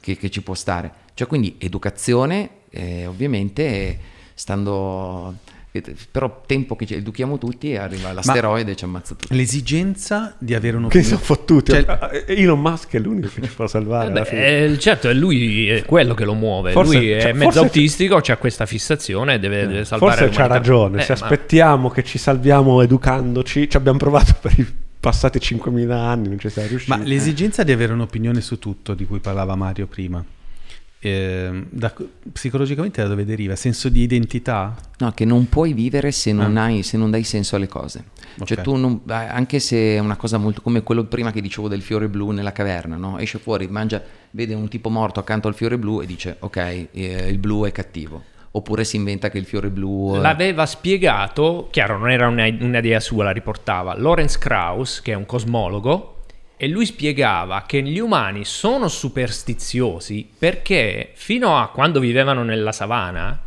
era vantaggioso per loro essere superstiziosi perché ogni volta che vedevi un cespuglio che tremava, non è che potevi dire ah no, io il leone finché non lo vedo non ci credo.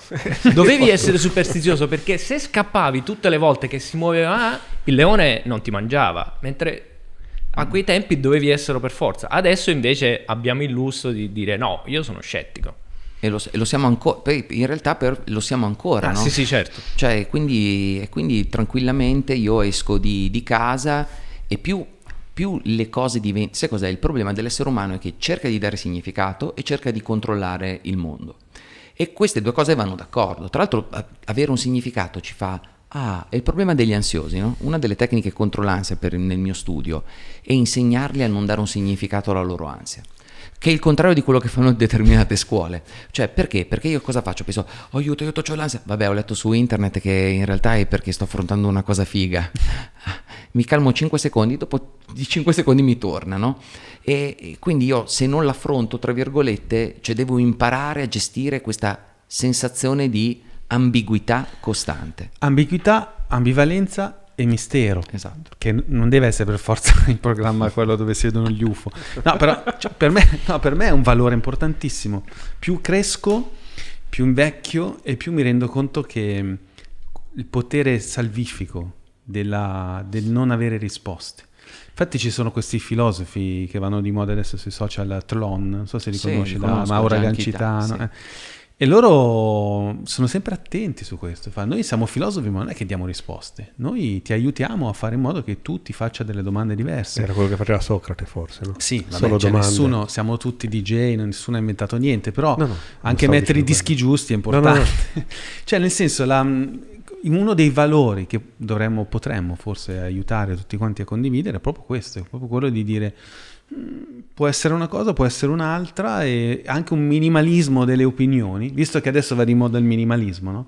Cioè l'idea di, di, avere meno cose per vivere più leggeri, ma anche l'idea di avere meno le idee chiare sulle cose. Cioè a me, non so come dire, mi fa impressione, mi sembra proprio il male dei nostri tempi, vedere centinaia di persone che vanno in, in, in piazza a dire no al vaccino ma va bene, libertà. Io sono d'accordo. Non deve essere. A parte che non è obbligatorio vaccinarsi, non so cosa ci facevano in piazza questi qua ieri.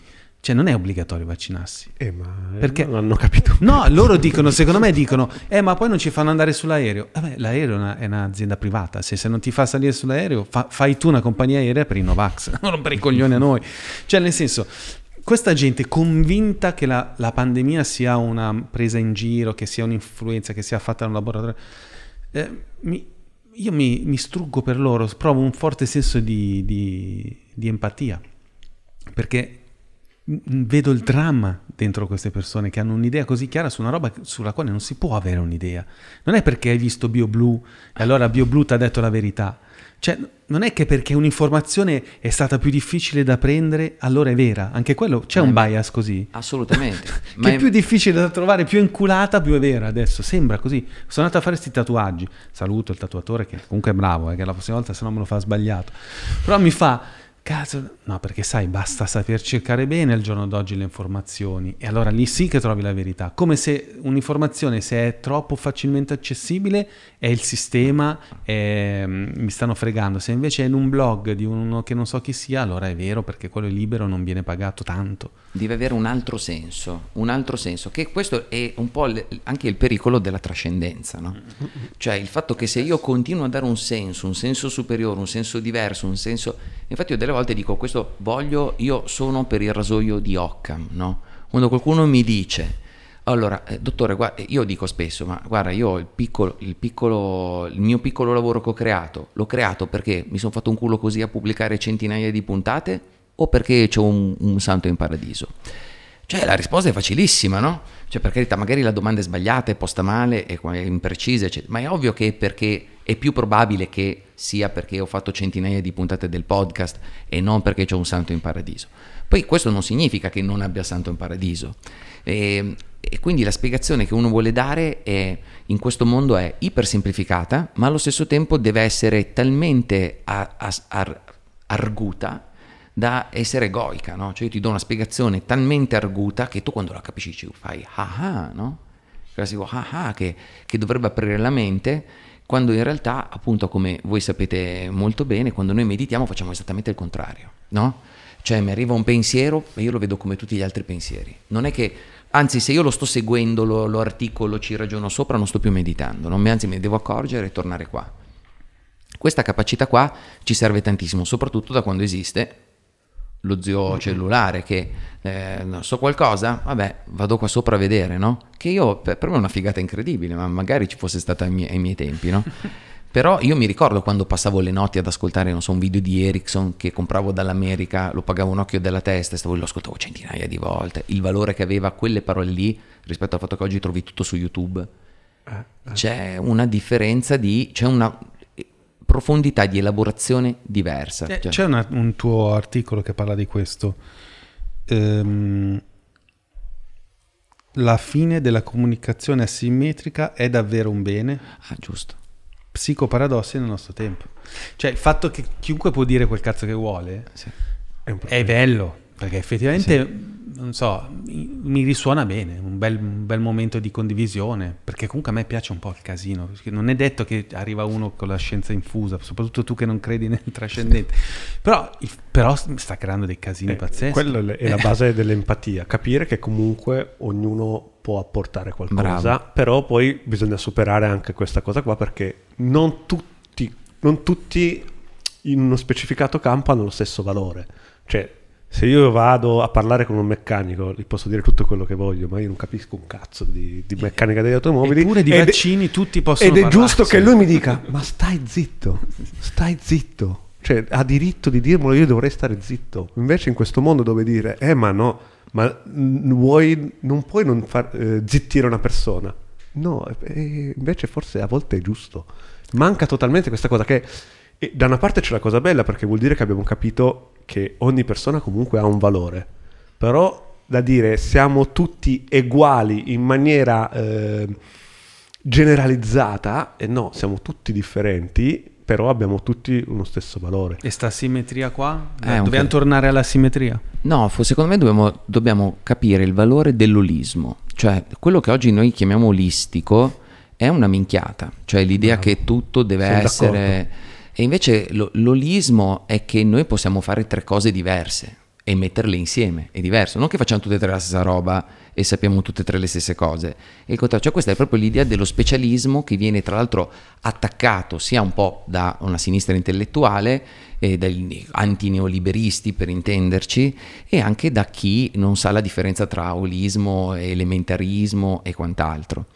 E quindi l'idea è che era ovvio che un tempo per far crescere un villaggio si dovesse suddividere la, la, competenza, c'era il panettiere, c'era quello, c'era quell'altro. Quando oggi uno mi dice, ma lo sai quel medico? Quel medico si occupa solo della mano, vedi dove siamo arrivati con la medicina? Sì, perché la mano è terribilmente complessa, imbecille, e se tu non la studi approfonditamente non la saprai mai. Ed è per questo che, ma pensi che davvero che il medico, che quello lì non sappia, non sappia darti un cazzo di antibiotico? Credi davvero che sia così capra, che, cioè uno che ha studiato tutti, perché pensi che la mano sia diversa da, dall'intestino? La mano non è diversa dall'intestino, certo, funziona in modo diverso diverso, però le cellule funzionano allo stesso modo e, e quant'altro. Quindi l'idea forse forse un piccolo passo in avanti sarebbe far capire alla gente che è del tutto normale che tu sappia tantissimo di una cosa, tu tantissimo di un'altra, che non le sappiate vicendevolmente e io idem tra di noi, altrimenti non si crea quella rete di cui si parlava prima, si crea un tessuto tutto identico eh, che non ha alcun senso. Quella è la vera catena di montaggio taylorista spaventosa di cui... Eh e, e, poi secondo me bisogna anche capire che eh, ci sono mh, conoscenze, diciamo, concentriche. Mi sto inventando tutto adesso, quindi potrei non, non spiegare bene la, la, cosa. Nel senso che questa cosa che siamo tutti uguali eh, ha un contraccolpo che è anche quello che non ci sono gerarchie, però nel mondo ci sono delle gerarchie e sono importantissime. L'atomo cor- eh, crea delle molecole, le molecole creano delle cellule, le cellule creano degli organismi, gli organismi creano un uomo. Quindi c'è una sorta di gerarchia dove l'uomo comprende le... dentro di sé ha gli organismi che hanno le cellule, che hanno i tessuti, che hanno l'atomo, però non è che l'atomo è una merda perché è la parte più piccola, togli l'atomo non c'è più l'uomo. Quindi il problema è che, proprio per il motivo che la gente divide, cioè è separatista, dice no, quello è più piccolo e quindi è una merda, è meno importante. Non, non stiamo dicendo questo. Quindi forse bisogna arrivare a, a, Questo è quello che io chiamo olismo, comprendere che ci sono anche delle macro cose che comprendono delle cose più piccole, ma non vuol dire che quelle cose più piccole siano inutili o una merda o siano inferiori, no, sono componenti essenziali della cosa più grossa. Eh, ci piace l'emergentismo. Eh, eh. No, se, se, secondo me io, cioè, io, sono un emergente, io mi, mi definisco un emergentista. Non so cosa sia. L'emergentismo, siamo, scusate. Siamo così in sintonia anche quanto hai detto il rasoio eh, d'occa. Mi ha detto, ah, oh, il rasoio d'occa, ma ho avuto un piccolo orgasmo. Okay. Emergentismo eh. ti ha detto... Te, beh, certo, per me le, l'emer- l'emergenza è tutto quello che siamo umani perché c'è l'emergenza. Ma cos'è? C'è, c'è la vita perché c'è l'emergenza. Esatto. L'avevo fatto vedere anche quando era venuto Temporelli, The Game of Life. Sì. Tu prendi delle particelle elementari, gli dai delle regole di funzionamento banalissime e la complessità viene fuori, è inevitabile. Si forma la vita senza che tu debba creare chissà quale meccanismo perverso. Viene fuori perché, perché così viene fuori. Io, io, lo uso come argomento ogni volta che qualcuno mi dice: Ma guarda, che tu non è che puoi parlare di. La, la psicologia non è mica una scienza dura. Eh, allora io dico: Guarda, che di scienze dure ce ne sono due o tre. Basta. C'è la matematica, la, che non è neanche una scienza. Okay? Mm. C'è la fisica, la chimica, basta. Una volta che tu prendi le molecole, che sono fisica e chimica, le metti insieme, crei la vita e fai già la biologia, già non c'è più quella precisione matematica della fisica, che non è neanche giusta. Cioè, dov'è che il, la piuma cade insieme al peso di Galileo? Solo dentro al vuoto, perché se li lanci da qualsiasi parte sì, ci sì. sono mille parametri che impediranno questa... questa... Dice, la, più la vita cresce, e più diventa imprevedibile, cioè più la, la, cellula magari puoi prevedere due o tre cellule, un tessuto già non è che puoi prevedere tanto bene come funziona, l'essere vivente è ancora meno prevedibile. L'emergenza è questo, che da sottostrati di, parti, di cose più elementari, anche aggregate casualmente, emerge una struttura. Ad esempio, tornando un po' alla tua domanda, se io entro in un bar, non c'è Splash, no. no, in un caffè. Era un caffè. si, entra in un, si entra in un bar e io immediatamente e, e, magari sono ad una festa di compleanno di una persona che non conosco io in dieci minuti la prima cosa che capisco è chi è il più figo eh, da, da con cui stare vicino per capire chi è quello che comanda. Capisco chi è il gregario di quello che comanda, capisco chi è l'amico stretto di quello che sta facendo il compleanno e chi è che ha le consumazioni per andare a bere al bar. Cioè questa cosa qua io la faccio in un secondo perché la nostra mente è gerarchica. Per quanto sia brutto vederla in questo modo, la nostra mente suddivide le popolazioni in gerarchie perché è un modo semplice per gestirle. Perché sia vero o non sia vero, nel bar è vero, nella popolazione non è vero. Cioè non è che posso vedere due persone con colori diversi della pelle e certo. inferire che sia uno che comanda e l'altro che, che Quella non è una gerarchia di un'ottava inferiore, eh, esatto, così. Sì. esatto. Invece nell'emergenza è questo, che dalla materia emerge la vita e dalla vita emerge la psiche. Che, che, che pensiero che va contro in realtà lo spiritualismo, cioè ti dice sì. la materia di per sé è inerte, quando la materia si mette insieme tende a, dice, prendi due molecole, le metti dentro un bicchiere d'acqua, scappi via per 100 milioni di anni, torni e c'è un alieno. Dice, com'è successo? Perché la tendenza della materia è a unirsi e a creare strutture gerarchicamente più complesse per sopravvivere. Cioè non c'è nessuna, alcuna... Certo, c'è uno che dice l'animismo, che dice no, guarda che non c'è un disegno, eh? guarda che beh, diventa alieno perché c'è un disegno. I, I meccanicisti che dicono no, non c'è un disegno, è normale che emerga la vita in questo modo qua. E, e, quindi via via che si aumenta la complessità, c'è questo. ci sono teorici oggi che dicono che le popolazioni un giorno, grazie al fatto che un giorno, grazie magari a un Neuralink, ci leggeremo tutti nel pensiero, creeremo un essere vivente di entità superiore che è una popolazione, dove tu non ti sentirai più Enrico, Davide o Gennaro, ma saremo un'entità unica che pensa in modo che è una cosa assurda, che però già si vede ad esempio nei, nello studio dei movimenti delle masse sono degli studi dei movimenti delle masse che studiano, che è uguale all'acqua, cioè hanno capito che il movimento di un'enorme massa di persone si comporta esattamente come un fiume che scorre. E da lì, attraverso delle semplici regole di, uh, di, di estrapolando tre regole, tipo vai a destra, vai a sinistra, vai avanti, vai indietro, riescono a creare dei veri e propri cervelli che dicono siano le modalità con le quali funzionano i, branchi, i banchi di pesci, i, gli stormi di uccelli. Cioè, insomma, la mente condivisa, vabbè, c'è un nome ah, particolare. Ah, È una cosa che mi chiedevo già da quando andavo al liceo. Dicevo, ma perché di colpo tutti quelli del liceo invece di uscire sul viale di colpo si ritrovano davanti al teatro. La Chi figa. l'ha decisa sta la cosa? E ma la figa perché va là? perché prima andava là e poi adesso va là? nessuno ha mai deciso nulla, però queste cose diventano e le strutture, un fiume che scorre. Le strutture a cerchio nelle piazze? Cioè, voi siete andati in piazza con gli amici, come mai ci mettiamo tutti a cerchio? Cioè, ci mettiamo tutti a cerchio. Perché è un modo economico per parlare e vedersi un po' più tutti Bravissimo, bravissimo. Però viene, è, un, è, una, è, una, struttura archetipica che ha un significato. Io adesso, mentre parlavi di questo, non so, non c'entra niente, però mi ricordo sempre quando sono sull'aereo e guardo il traffico delle macchine, no? Mm. Mi dico, come cazzo fanno a non scontrarsi continuamente? Eppure poi quando sono in autostrada eh, faccio un esercizio di disidentificazione e dico, se uno mi sta guardando da sopra, mi dà per spacciato. eppure no, eppure mi sento tranquillo. Cioè, non è che quando siamo in autostrada, in coda, se- o semicoda, diciamo, traffico scorrevole, ci sentiamo in pericolo di vita. Però dall'alto fa una paura fottuta vedere ste macchine. Minchia, sicuramente mo succede un casino. Soprattutto se voli sopra l'India, non in quegli sì, incroci no, senza sì. semafori. Eh, no, ma anche c'è, c'è un ordine. Eh, Beh, lì ci sono delle regole. Sì, dentro il quale, a seconda di dove sei a guardarlo, dal tuo punto di vista, è più o meno inquietante. Non so come dire. Guarda, che se poi prendiamo gli studi cognitivi, gli ultimi studi cognitivi, tra l'altro nella mente piatta ci sono. Eh. Che che ti mostrano quanto la nostra attenzione è povera. Tu non ci puoi credere che fai certe cose con la macchina o col motorino o con la moto. Dici, ma c'è uno studio che dice che voi, se guardate questa pagina, uh-huh se prendiamo un capoverso così, lo guardate da vicino, siete pensa, noi tutti pensiamo di leggerlo tutto.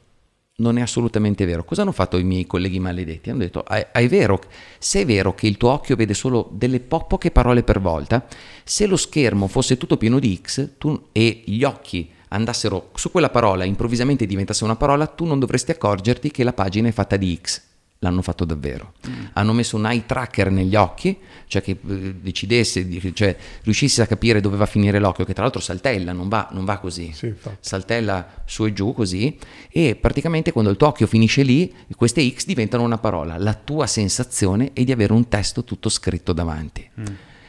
Cioè vuol dire che la nostra percezione è davvero limitatissima, la percezione cognitiva. E qua si apre al trascendente. Allora c'è, c'è qualcos'altro che vede. Che cazzo è che mi permette di andare in macchina a 130 all'ora o di più? E degli automatismi che mm, hai creato sì. comunque. Eh, no? ma, eh, ma questo a me automa- è successo. Questo volta. automatismo non può. Non Mi sono risvegliato dopo 20 km. Come cazzo? Come cazzo? Perché dovevo andare da un mio amico e sono andato all'università. Si parla di tanti anni fa. Era l'abitudine di andare. Ok, però non ti sei addormentato no, davvero. No, però... l'automatismo? l'automatismo? No, detto, è un automatismo. Però l'automatismo ci sta, ma l'automatismo non può reagire con questa rapidità a determinate cose cioè non può, non può reagire, certo l'automatismo è velocissimo e quant'altro, ma l'automatismo è, è, un, è diventa come un programma rigido, no? Cioè, nel senso che tu non puoi modificare certo. l'automatismo. È qualcosa di più evoluto di un automatismo. Bravissimo, è ah. più, è più, più è, magari si basa sull'automatismo, sicuramente certo. si basa sul principio di apprendimento nei gangli della base del cervello, quindi automatici, veloci, senza riflessione, ma allo stesso tempo c'è qualcosa di più, c'è, qual- c'è, un meccanismo di risonanza forse tra esseri umani, che cazzo ne sto inventando? Sì, sì, no, no, no, no, ma sicuro. Che, che, che, fa sì che io riesca a accorgermi. C'è qualcosa che guida il guidatore. Insomma. Sì, ma ci sono delle, anche delle, lo capisci anche nella, analizzando i comportamenti sociali di una nazione o di una cultura col passare dei secoli. So le, le, mode sono anche un micro esempio di questo. Cioè, perché a un certo punto la gente ha iniziato a mettersi pantaloni a zampa d'elefante? Cioè, che cazzo è successo? Cioè, cosa c'era? È... Eppure senso di emulazione forse tra l'altro ecco a proposito del senso di emulazione che si sposa un po' con quello che, che stiamo dicendo adesso mi... ho letto un tuo articolo che parlava appunto della, della l'abilità di rubare mm. eh, dagli altri attraverso l'imitazione che un po' risuona con quello che stiamo dicendo adesso. Sì, quello lì è un, quello è un articolo, cioè quello lì è un, po- un podcast mi sembra, mm. una puntata del podcast che ho scritto per andare un po' contro una leggenda, una leggenda mistica nel mondo della crescita personale. L'idea che si, chiama DTI, o Deep Trance Identification, no? l'idea che io posso, attraverso una trance ipnotica particolare, immaginare di essere te o di essere te e rubarti delle abilità, tornare in questo mondo Ah, ed essere... Sì, lo, lo, fanno tanti motivatori, ti dicono, beh, se vuoi diventare ricco, comportati come un ricco. Esatto, che è una minchiata, nel senso, sì. vi spiego meglio. Tu sei musicista, giusto? Sì. Ok, c'è, c'è qualche altro wanna c'è, wanna c'è, c'è, qualche altro musicista qui dentro? Sì, ho suonato la chitarra ieri. Perfetto, ok. no, beh, da, io sono appassionato di musica, ah, sono un musicista detto, sì. e... Allora, Arrangiatore. Eh sì, sono proprio appassionato. Sì, sì. Cioè, se io vedo un mostro che suona la chitarra, e se devo imparare un pezzo di Petrucci, che non mi fa impazzire, ma il chitarrista dei Dream Theater per intenderci, devo un, pe- un pezzo di, devo imparare un pezzo di Petrucci, posso trovare un tutorial dove c'è Petrucci che me lo insegna. Cioè, proprio nota per nota. Ma se vedo uno che è un po' meno bravo di Petrucci, lo capisco prima. Perché è, è, capi- perché è più vicino a me, mm-hmm. è più vicino al mio modo, parla la mia lingua quello lì. Non è che come Petrucci fa questo passo, che cazzo ha fatto, no? Invece quello lì che suona come me, lo fa come me e quindi io riesco ad imitarlo più velocemente, io riesco ad imitare persone che hanno un bagaglio molto simile al mio e non persone che hanno un bagaglio completamente diverso dal mio.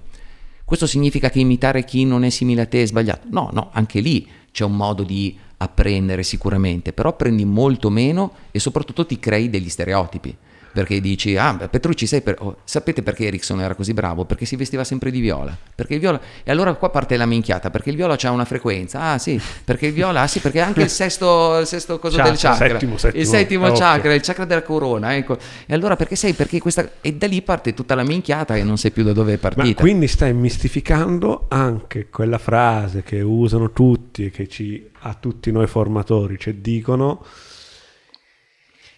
chi sa fare fa, chi non sa fare insegna. Eh sì. Che vuol dire no, che uno che insegna magari eh, sa anche fare, ma non è così nerd da non, non riuscire poi a spiegarti le cose. Cioè è più facile no. spiegarti no. No, sicura, no cioè, sicuramente, sicuramente Enrico, cioè, sicuramente eh, ci perché, sono... Per chi non ci vede sto facendo gli occhiolini. Ci, ci sono persone più brave, ci sono persone che sono portate ad insegnare e quindi magari sono più brave ad insegnare che a fare. Spesso chi è molto bravo a fare una roba fa fatica ad insegnarla perché per tanti motivi. È, è troppo nerd forse. È, cioè, troppo, ne- è troppo troppo, troppo in quello che... In troppo... Non riesce a immedesimarsi nella persona che invece non sa niente, tra virgolette, e dice, eh, mo, cioè, non riesco a spiegare, io so solo spiegare a me stesso e a quelli mm, a me pari. Bravissimo. Oppure non ha fatto, e in questa, in questa operazione non ha fatto un processo di, come potremmo dire, retroingegneria di apprendimento, cioè dire, ok, quali sono quelle cose che mi consentono davvero di... Cioè io mi ricordo che io, io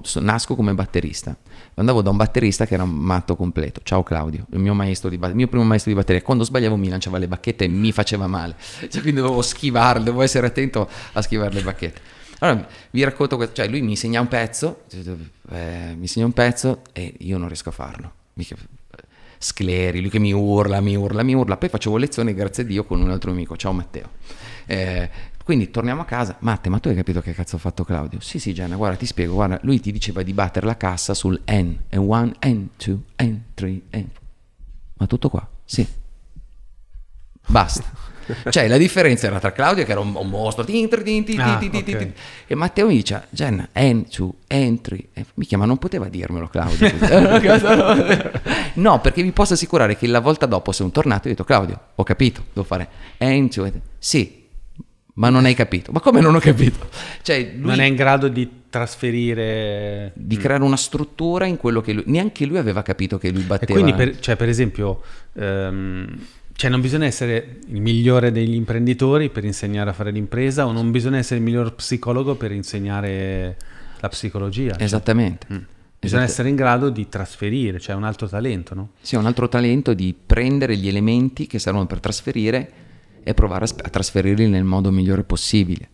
Che questo può essere fatto purtroppo da tutti, e qua eh, ritorniamo al nostro problema iniziale. Esatto. Sì. Sì. Comunque io devo dire che questo articolo mi ha colpito, questo podcast mi ha colpito perché io nella mia vita mi conosco, so che invece assorbo molto dalle persone che frequento, non so come dire, in automatico è una tendenza, credo, psicologica, quella che se sono circondato da persone produttive divento produttivo pure io. Cioè, io la mimesi l'avevo in- interpretata in quel senso. No, cioè. ma la, la, mimesi è verissima, cioè è mm. verissimo mm. che noi, noi, siamo animali mimetici, sì. perché di nuovo è la stessa cosa della scaramanzia, no? Tu vedi uno che, se tu vedi c'era la candid camera, no? 20, 10 persone ferme così che all'improvviso si mettono a correre, tu ti metti a correre sì, con sì, loro, non sai perché, perché ti aiuta a sopravvivere. E, e, non solo, siamo animali mimetici anche in questo momento. Se io mi mettessi a parlare a questa velocità, ad un certo punto parlereste anche sì. voi più veloce e viceversa. Quindi noi ci mettiamo al passo con l'altro. Tuttavia c'è un tipo di crescita personale che dice davvero, cazzo, chiudi gli occhi, immagina ah, di sì. essere da lì e diventi da lì. La chiamano in tanti modi. Eh, Deep Trans Identification è la tecnica scientifica, la tecnica scientifica o metodo Raikov L'avete mai sentito? No. Metodo Raikov che dice questo scienziato. Mi ricorda lo Stanislaschi del teatro. Esatto, esatto. Era anche, più anche o meno simile. Simile, lui era russo, lui è psicologo, ha fatto, se andate anche su YouTube trovate Metodo Raikov, vedete questo che insegna, eh, dice guarda questo violinista non ha mai toccato il violino, senti come suona, puttanata, perché se tu hai mai toccato uno strumento a corde è impossibile, tu non tiri fuori neanche una nota certo. dal violino se non hai mai schiacciato quel tasto lì, altro che ma va, ma figurati. E a parte questo, eh, in realtà tu hai un processo di imitazione più rapido e veloce in base a piacevolezza della persona che è davanti. Cioè se ti piace la imiti con più facilità e eh, assonanza. Cioè nel senso che se tu già provi delle assonanze con questa persona ti viene più facile imitarla. Per cui sì, è vero che c'è il livello di, di bravura, cioè tipo Petrucci e, e, Slash per dire, un po' povero Slash.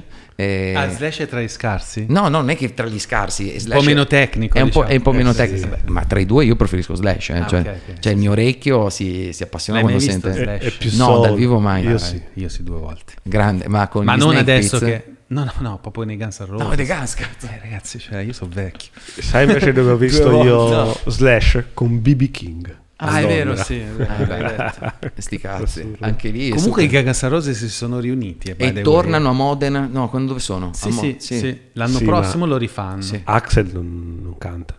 Ancora la voce è buona? Non no, credo, non no, vabbè, ma farà cioè, altro. Dai. È diventato anche abbastanza in sovrappeso, insomma, eh, cioè, vabbè, ci, sta, ci sta. sta. Ecco, no, vabbè, no, no. io non riesco ad andare a vedere le reunion dei, dei gruppi. Dei gruppi. C'ho blocco. Perché forse adesso poi quando finisce la puntata mi fai una sedutina. Ho paura della morte. Cioè a me vedere i mostri sacri che mm, cercano di riesumare dei fantasmi del passato boh, mi mette un po' di tristezza. Cioè, non, non so. Tipo i Rolling Stones. Andare a vedere... No, loro non sono, no, sono ancora insieme. Stones, chissà perché i Rolling Stones no. Cioè, forse perché ci credono talmente tanto. Cioè, non so come dire.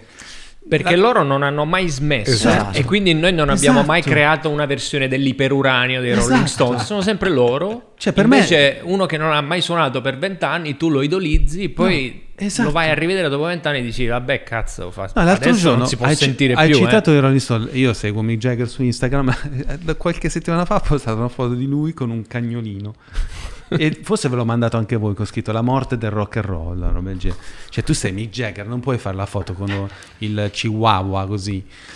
Poi però il post dopo, cazzo, c'è lui in studio che suona. Niente da fare, sei credibile ancora, perché non so, quello boh, avrà fatto una... Ma quelli non ci sono più quelli così, cioè nel senso... Mm, eh, qua sei da boomer proprio.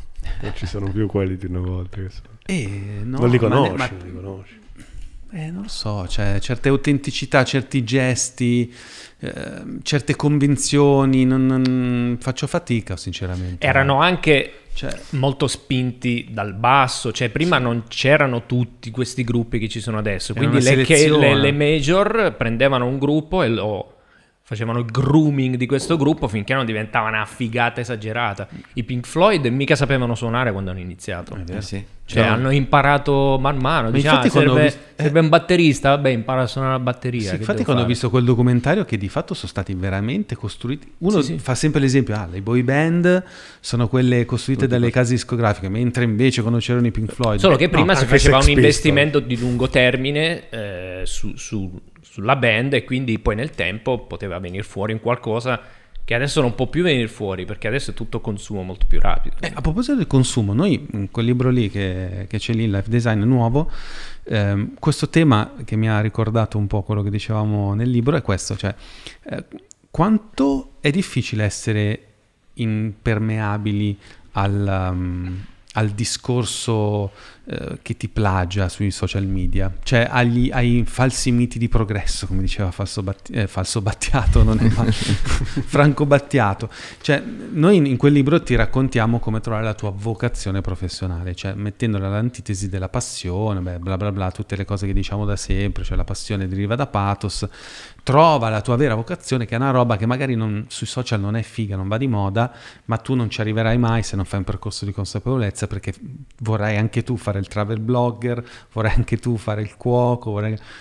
Psicologicamente c'è una risonanza con questo? E, Perché e... noi queste cose le, le, intuiamo e le vediamo nel, nel, farsi con i nostri corsisti e nell'esperienza della nostra vita, però non siamo colti dal livello psicologico, non sappiamo... È molto difficile, mm. anzi è difficilissimo. Diciamo che per, per, per, per tanto tempo no, i miei colleghi, in generale anche chi pensa a queste cose qui, tipo siamo, quanto siamo influenzabili, mm. siamo influenzabili, manipolabili, eccetera, hanno cercato di creare delle tecniche, delle teorie e quant'altro per arrivare al, a quello che possiamo immaginare tutti, che siamo tutti influenzabili e anzi siamo inevitabilmente influenzati da, dall'ambiente esterno.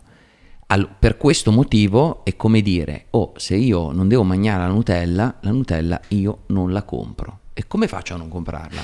e, Questo è il problema. E, come faccio a non comprarla? E tutto dipende da un insieme di comportamenti che sono guidati da qualcosa che per me è davvero importante quello che oggi chiamiamo valori, no? Quindi se io ho in mente qualcosa che per me è davvero importante, ecco che io riesco a fare delle scelte migliori. Questo non mi salva dall'influenza, cioè non, non mi fa diventare un genio all'improvviso, mi fa diventare un po' più intelligente, anche con un rischio, esempio. Io ho il valore di non comprare la Nutella, mio figlio deve fare la festa di compleanno, come fai a comprare a non comprare la Nutella, poverino. Sei un pirla, no? Sì, cioè, se, se, non gliela prendi, sei no? un dogmatico, fottuto, padre integralista.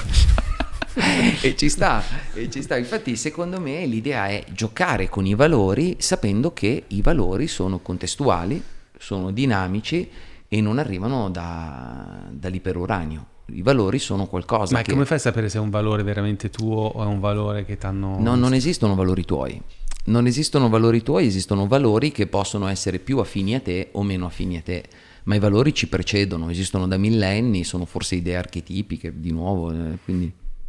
E una persona può cambiare i propri valori col passare? Sì, mm. assolutamente, perché dipende dal contesto. Mm. E, e, uno dice no, ma sai perché sei, un, sei incoerente se non segui i tuoi valori. E dipende, cioè se io ho il valore, divento un algoritmo di un'intelligenza artificiale se seguo il valore ciecamente, che è questa la stupidità delle macchine. Cioè il fatto che se tu a un'intelligenza artificiale gli dici, esatto, che prosegue come un rullo compressore senza mai fermarsi. Se tu gli dici, dovresti eliminare quella pianta, pianta, essere vivente, distruggo il genere umano. Cioè, e questo fa l'algoritmo, dice, ah, devo distruggere tutto ciò che vive. E, e ci sono dei valori più o meno sani? Cioè, Beh, sì. ci sono cioè, quei... più, che, che, che, come faccio a sapere se è un valore buono per me? Ah, che... cioè, come faccio a, a, indagare qual è il valore giusto per me? Cioè, se, se, è u- se, è utile. Se è utile, qua, qua, qua, ricadiamo nella filosofia più becera. Sì, infatti ti sto sportando. Non fare agli altri ciò che non vuoi eh, fatto a te. Eh, ma cioè, anche, quello, eh. anche non... quello va contestualizzato. Esatto. Se c'è qualcuno che ti sta puntando la, la, la pistola addosso, ammazzalo. Cioè questo cazzo, io gli faccio proprio quello che non vorrei mi venga fatto perché in quel caso è veramente la mia morte contro la tua, no, è meglio, mi spiace. Se, se, se, probabilmente, non so, c'è gente che si fa uccidere, dice... Mi fa venire in mente la guerra di Piero, è presente la canzone di De André, sì. dove a un certo punto lui, alla, spoileriamo il finale della canzone di De André, alla fine lui vede questo soldato con una divisa di un altro colore, gli punta il fucile, però si fa la sega mentale e dice e, e se adesso gli sparo, eh, l'ultima cosa che vedrò sarà gli occhi di un uomo che muore, e invece questo non gli usa la stessa premura, ti guarda, ti vede paura, non ti ricambia la cortesia, e gli spara. Perché e... poi c'è chi questa co- su questa cosa Gandhi ha detto no, usiamo la non violenza, subisco, eccetera, però era una dimostrazione di qualcosa di più, anche lì era contestuale, non è la stessa cosa che ti trovi un criminale davanti, no, vado apposta per dimostrare una determinata cosa, quindi anche i valori vanno contestualizzati, se tu hai il valore dell'amore ma ami chiunque, anche chi ti, ti, fa del male e voi psicologi, psicoterapeuti ne conoscete tanti, si ritrovano quel complesso, vari complessi di Edipo e vari nomi che cazzo Ma la so. psicoterapia può essere utile a indagare quali sono i valori su cui credo di più se non, son, non ne sono completamente cosciente. Lo so che sarà una minoranza. Sì, cioè, sì, sì, sì può essere utile. C'è tutto mm. un tipo di, di, psicoterapia molto bella che si chiama ACT, che sta per... Uh, aiuto, non mi ricordo eh, comunque terapia basata sull'impegno, eh, chiamiamola così, che si fonda proprio su, sull'importanza di ricercare i tuoi valori. Mm. Cioè loro ti dicono devi... devi Acceptance and commitment therapy. Grazie mille. Google, Tra l'altro sono, sono anche specializzato in quella roba lì, ho appena fatto una figura con tutte le gente che... Ciao eh, amici dell'Act italiana, dell'Act Italia. Allora, non, ti puoi, non, ti puoi, ricordare tutto. No, ma tra l'altro sono sbronzo io ragazzi, ve sì. lo dico, eh. No, no, C'è un bicchiere. Ma adesso ti facciamo mangiare. Siamo anche a stomaco vuoto. E... Noi ti abbiamo messo qua i cannoncini, ma e adesso dai perché con, lo, con, il, con lo champagne non era proprio il massimo. È molto da arricchiti. Però buonissimo, è buonissimo. Sì, sì. E... Ruinart lo champagne del bazar no, facciamo sempre questa cosa che speriamo che poi ce li mandino gratis ma non ci caga nessuno no dicevi cioè come faccio perché ad esempio te lo dico autobiograficamente io non sono sicuro di quali sono i miei valori non ho la certezza mm. perché per dire a me io ho a cuore il benessere del pianeta, la natura per me è un valore potentissimo. I momenti più intensi della mia vita sono stati è nato mio figlio oppure sono nato in gita in montagna con loro. Quelli sono, sono la natura, la vita. Però se uno mi dice, cazzo, per la natura non puoi mangiare più la bistecca, mi girano i coglioni, cioè voglio mangiare anche la bistecca. Oppure ehm, mi piacciono anche le cose artificiali, mi piacciono le industrie abbandonate, mi piace, mi piace anche il decadimento. Cioè non ho le, la, le, idee chiare su, perché, su quali sono i miei perché, valori. Perché il, il, il, valore che devi ottenere è di non avere le idee chiare. Mm. Cioè il valore più importante che devi coltivare è che non dovresti avere le idee chiare. So che... No, no, no, ci sta. Ci cioè, secondo faccio me... fatica, anche per il lavoro che faccio, perché poi la gente da me si aspetta delle sicurezze. Mm-mm. E tutte le... E infatti per quello poi vado a psicosintesi da anni.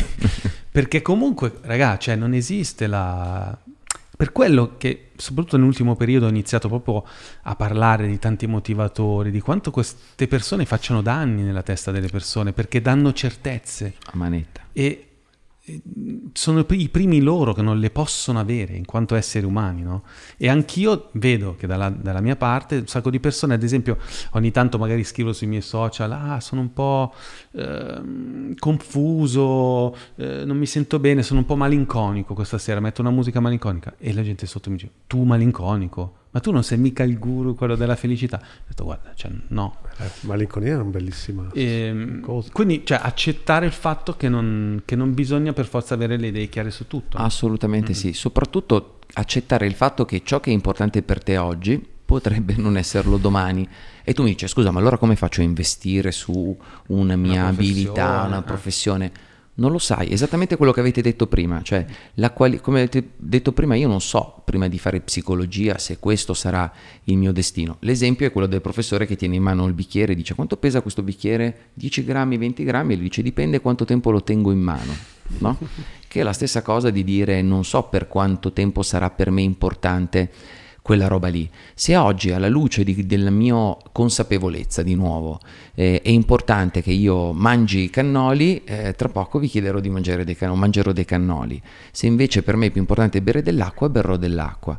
E uno dice, sì, ma tu vuoi far lasciare tutto al mero pragmaticismo? Sì, per me è la filosofia più potente, più intelligente che sia mai stata creata, il pragmaticismo, che poi venga utilizzata per dire, eh, ma guarda che eh, la bomba atomica ci sta perché in realtà ci, ci difende, quello è un altro discorso. È sempre un conflitto tra tra valori, no? Poi anche Harari dice che invece è giusto che noi ci minacciamo, no? Scusa. Esce sempre fuori Harari, l'ho tirato fuori apposta. Eh? No, no, ah, perché hai già sentito le puntate precedenti. Certo. Però anche quella della bomba atomica è una cosa di cui parliamo spesso. Ah. Diciamo, la bomba atomica la vogliamo proprio buttare nella spazzatura del tutto, non è che... Eh, è servita a non fare le guerre eh, per, per 70 anni. anni e adesso non ci serve più eh. Harari dice così, Harari ah, dice eh. che siamo arrivati al, conf- al, li- al livello tale che eh, sappiamo bene che se, se, se, iniziamo a guerrigliare, a, a guerreggiare tra di noi facciamo sparire il, il mondo. Ma il... ci siamo arrivati proprio perché abbiamo avuto questo strumento di terrore di massa. Che è come dire che eh. allora io doto gli esseri umani di una manata tale che t'ammazzo. È fantastico. esatto.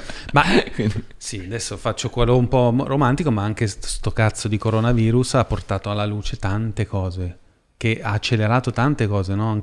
che assomiglia un po' a sta roba della bomba atomica, cioè il fatto, ehm, se ne dicono tante, no? il fatto di non vivere troppo ammassati, di stare un po', darsi più aria, di vivere più in mezzo alla natura, di, di accettare la bellezza di quello che abbiamo vicino senza dover per forza andare dall'altra parte del mondo per capire cose che possiamo capire mh, sotto casa eh, insomma in un'infinità, cioè l'igiene, insomma, eh, insomma ad esempio. Esatto. No, è vero. Cioè... Tutto ci sta dicendo quello che diceva Psagioli e chi prima di lui, che siamo esseri multisfaccettati, quindi in diverse situazioni abbiamo esigenze diverse e sì. non è che l'esigenza che avevo ieri e non ce l'ho più, è semplicemente in quel momento non serve e quindi non la vedo e devo imparare a convivere con tutte queste esigenze e capire quando sono funzionali, in quale contesto e quando quell'esigenza tipo di sparare all'altro quando non mi sta facendo niente non è funzionale, non va bene e posso sfruttare un'altra esigenza che è quella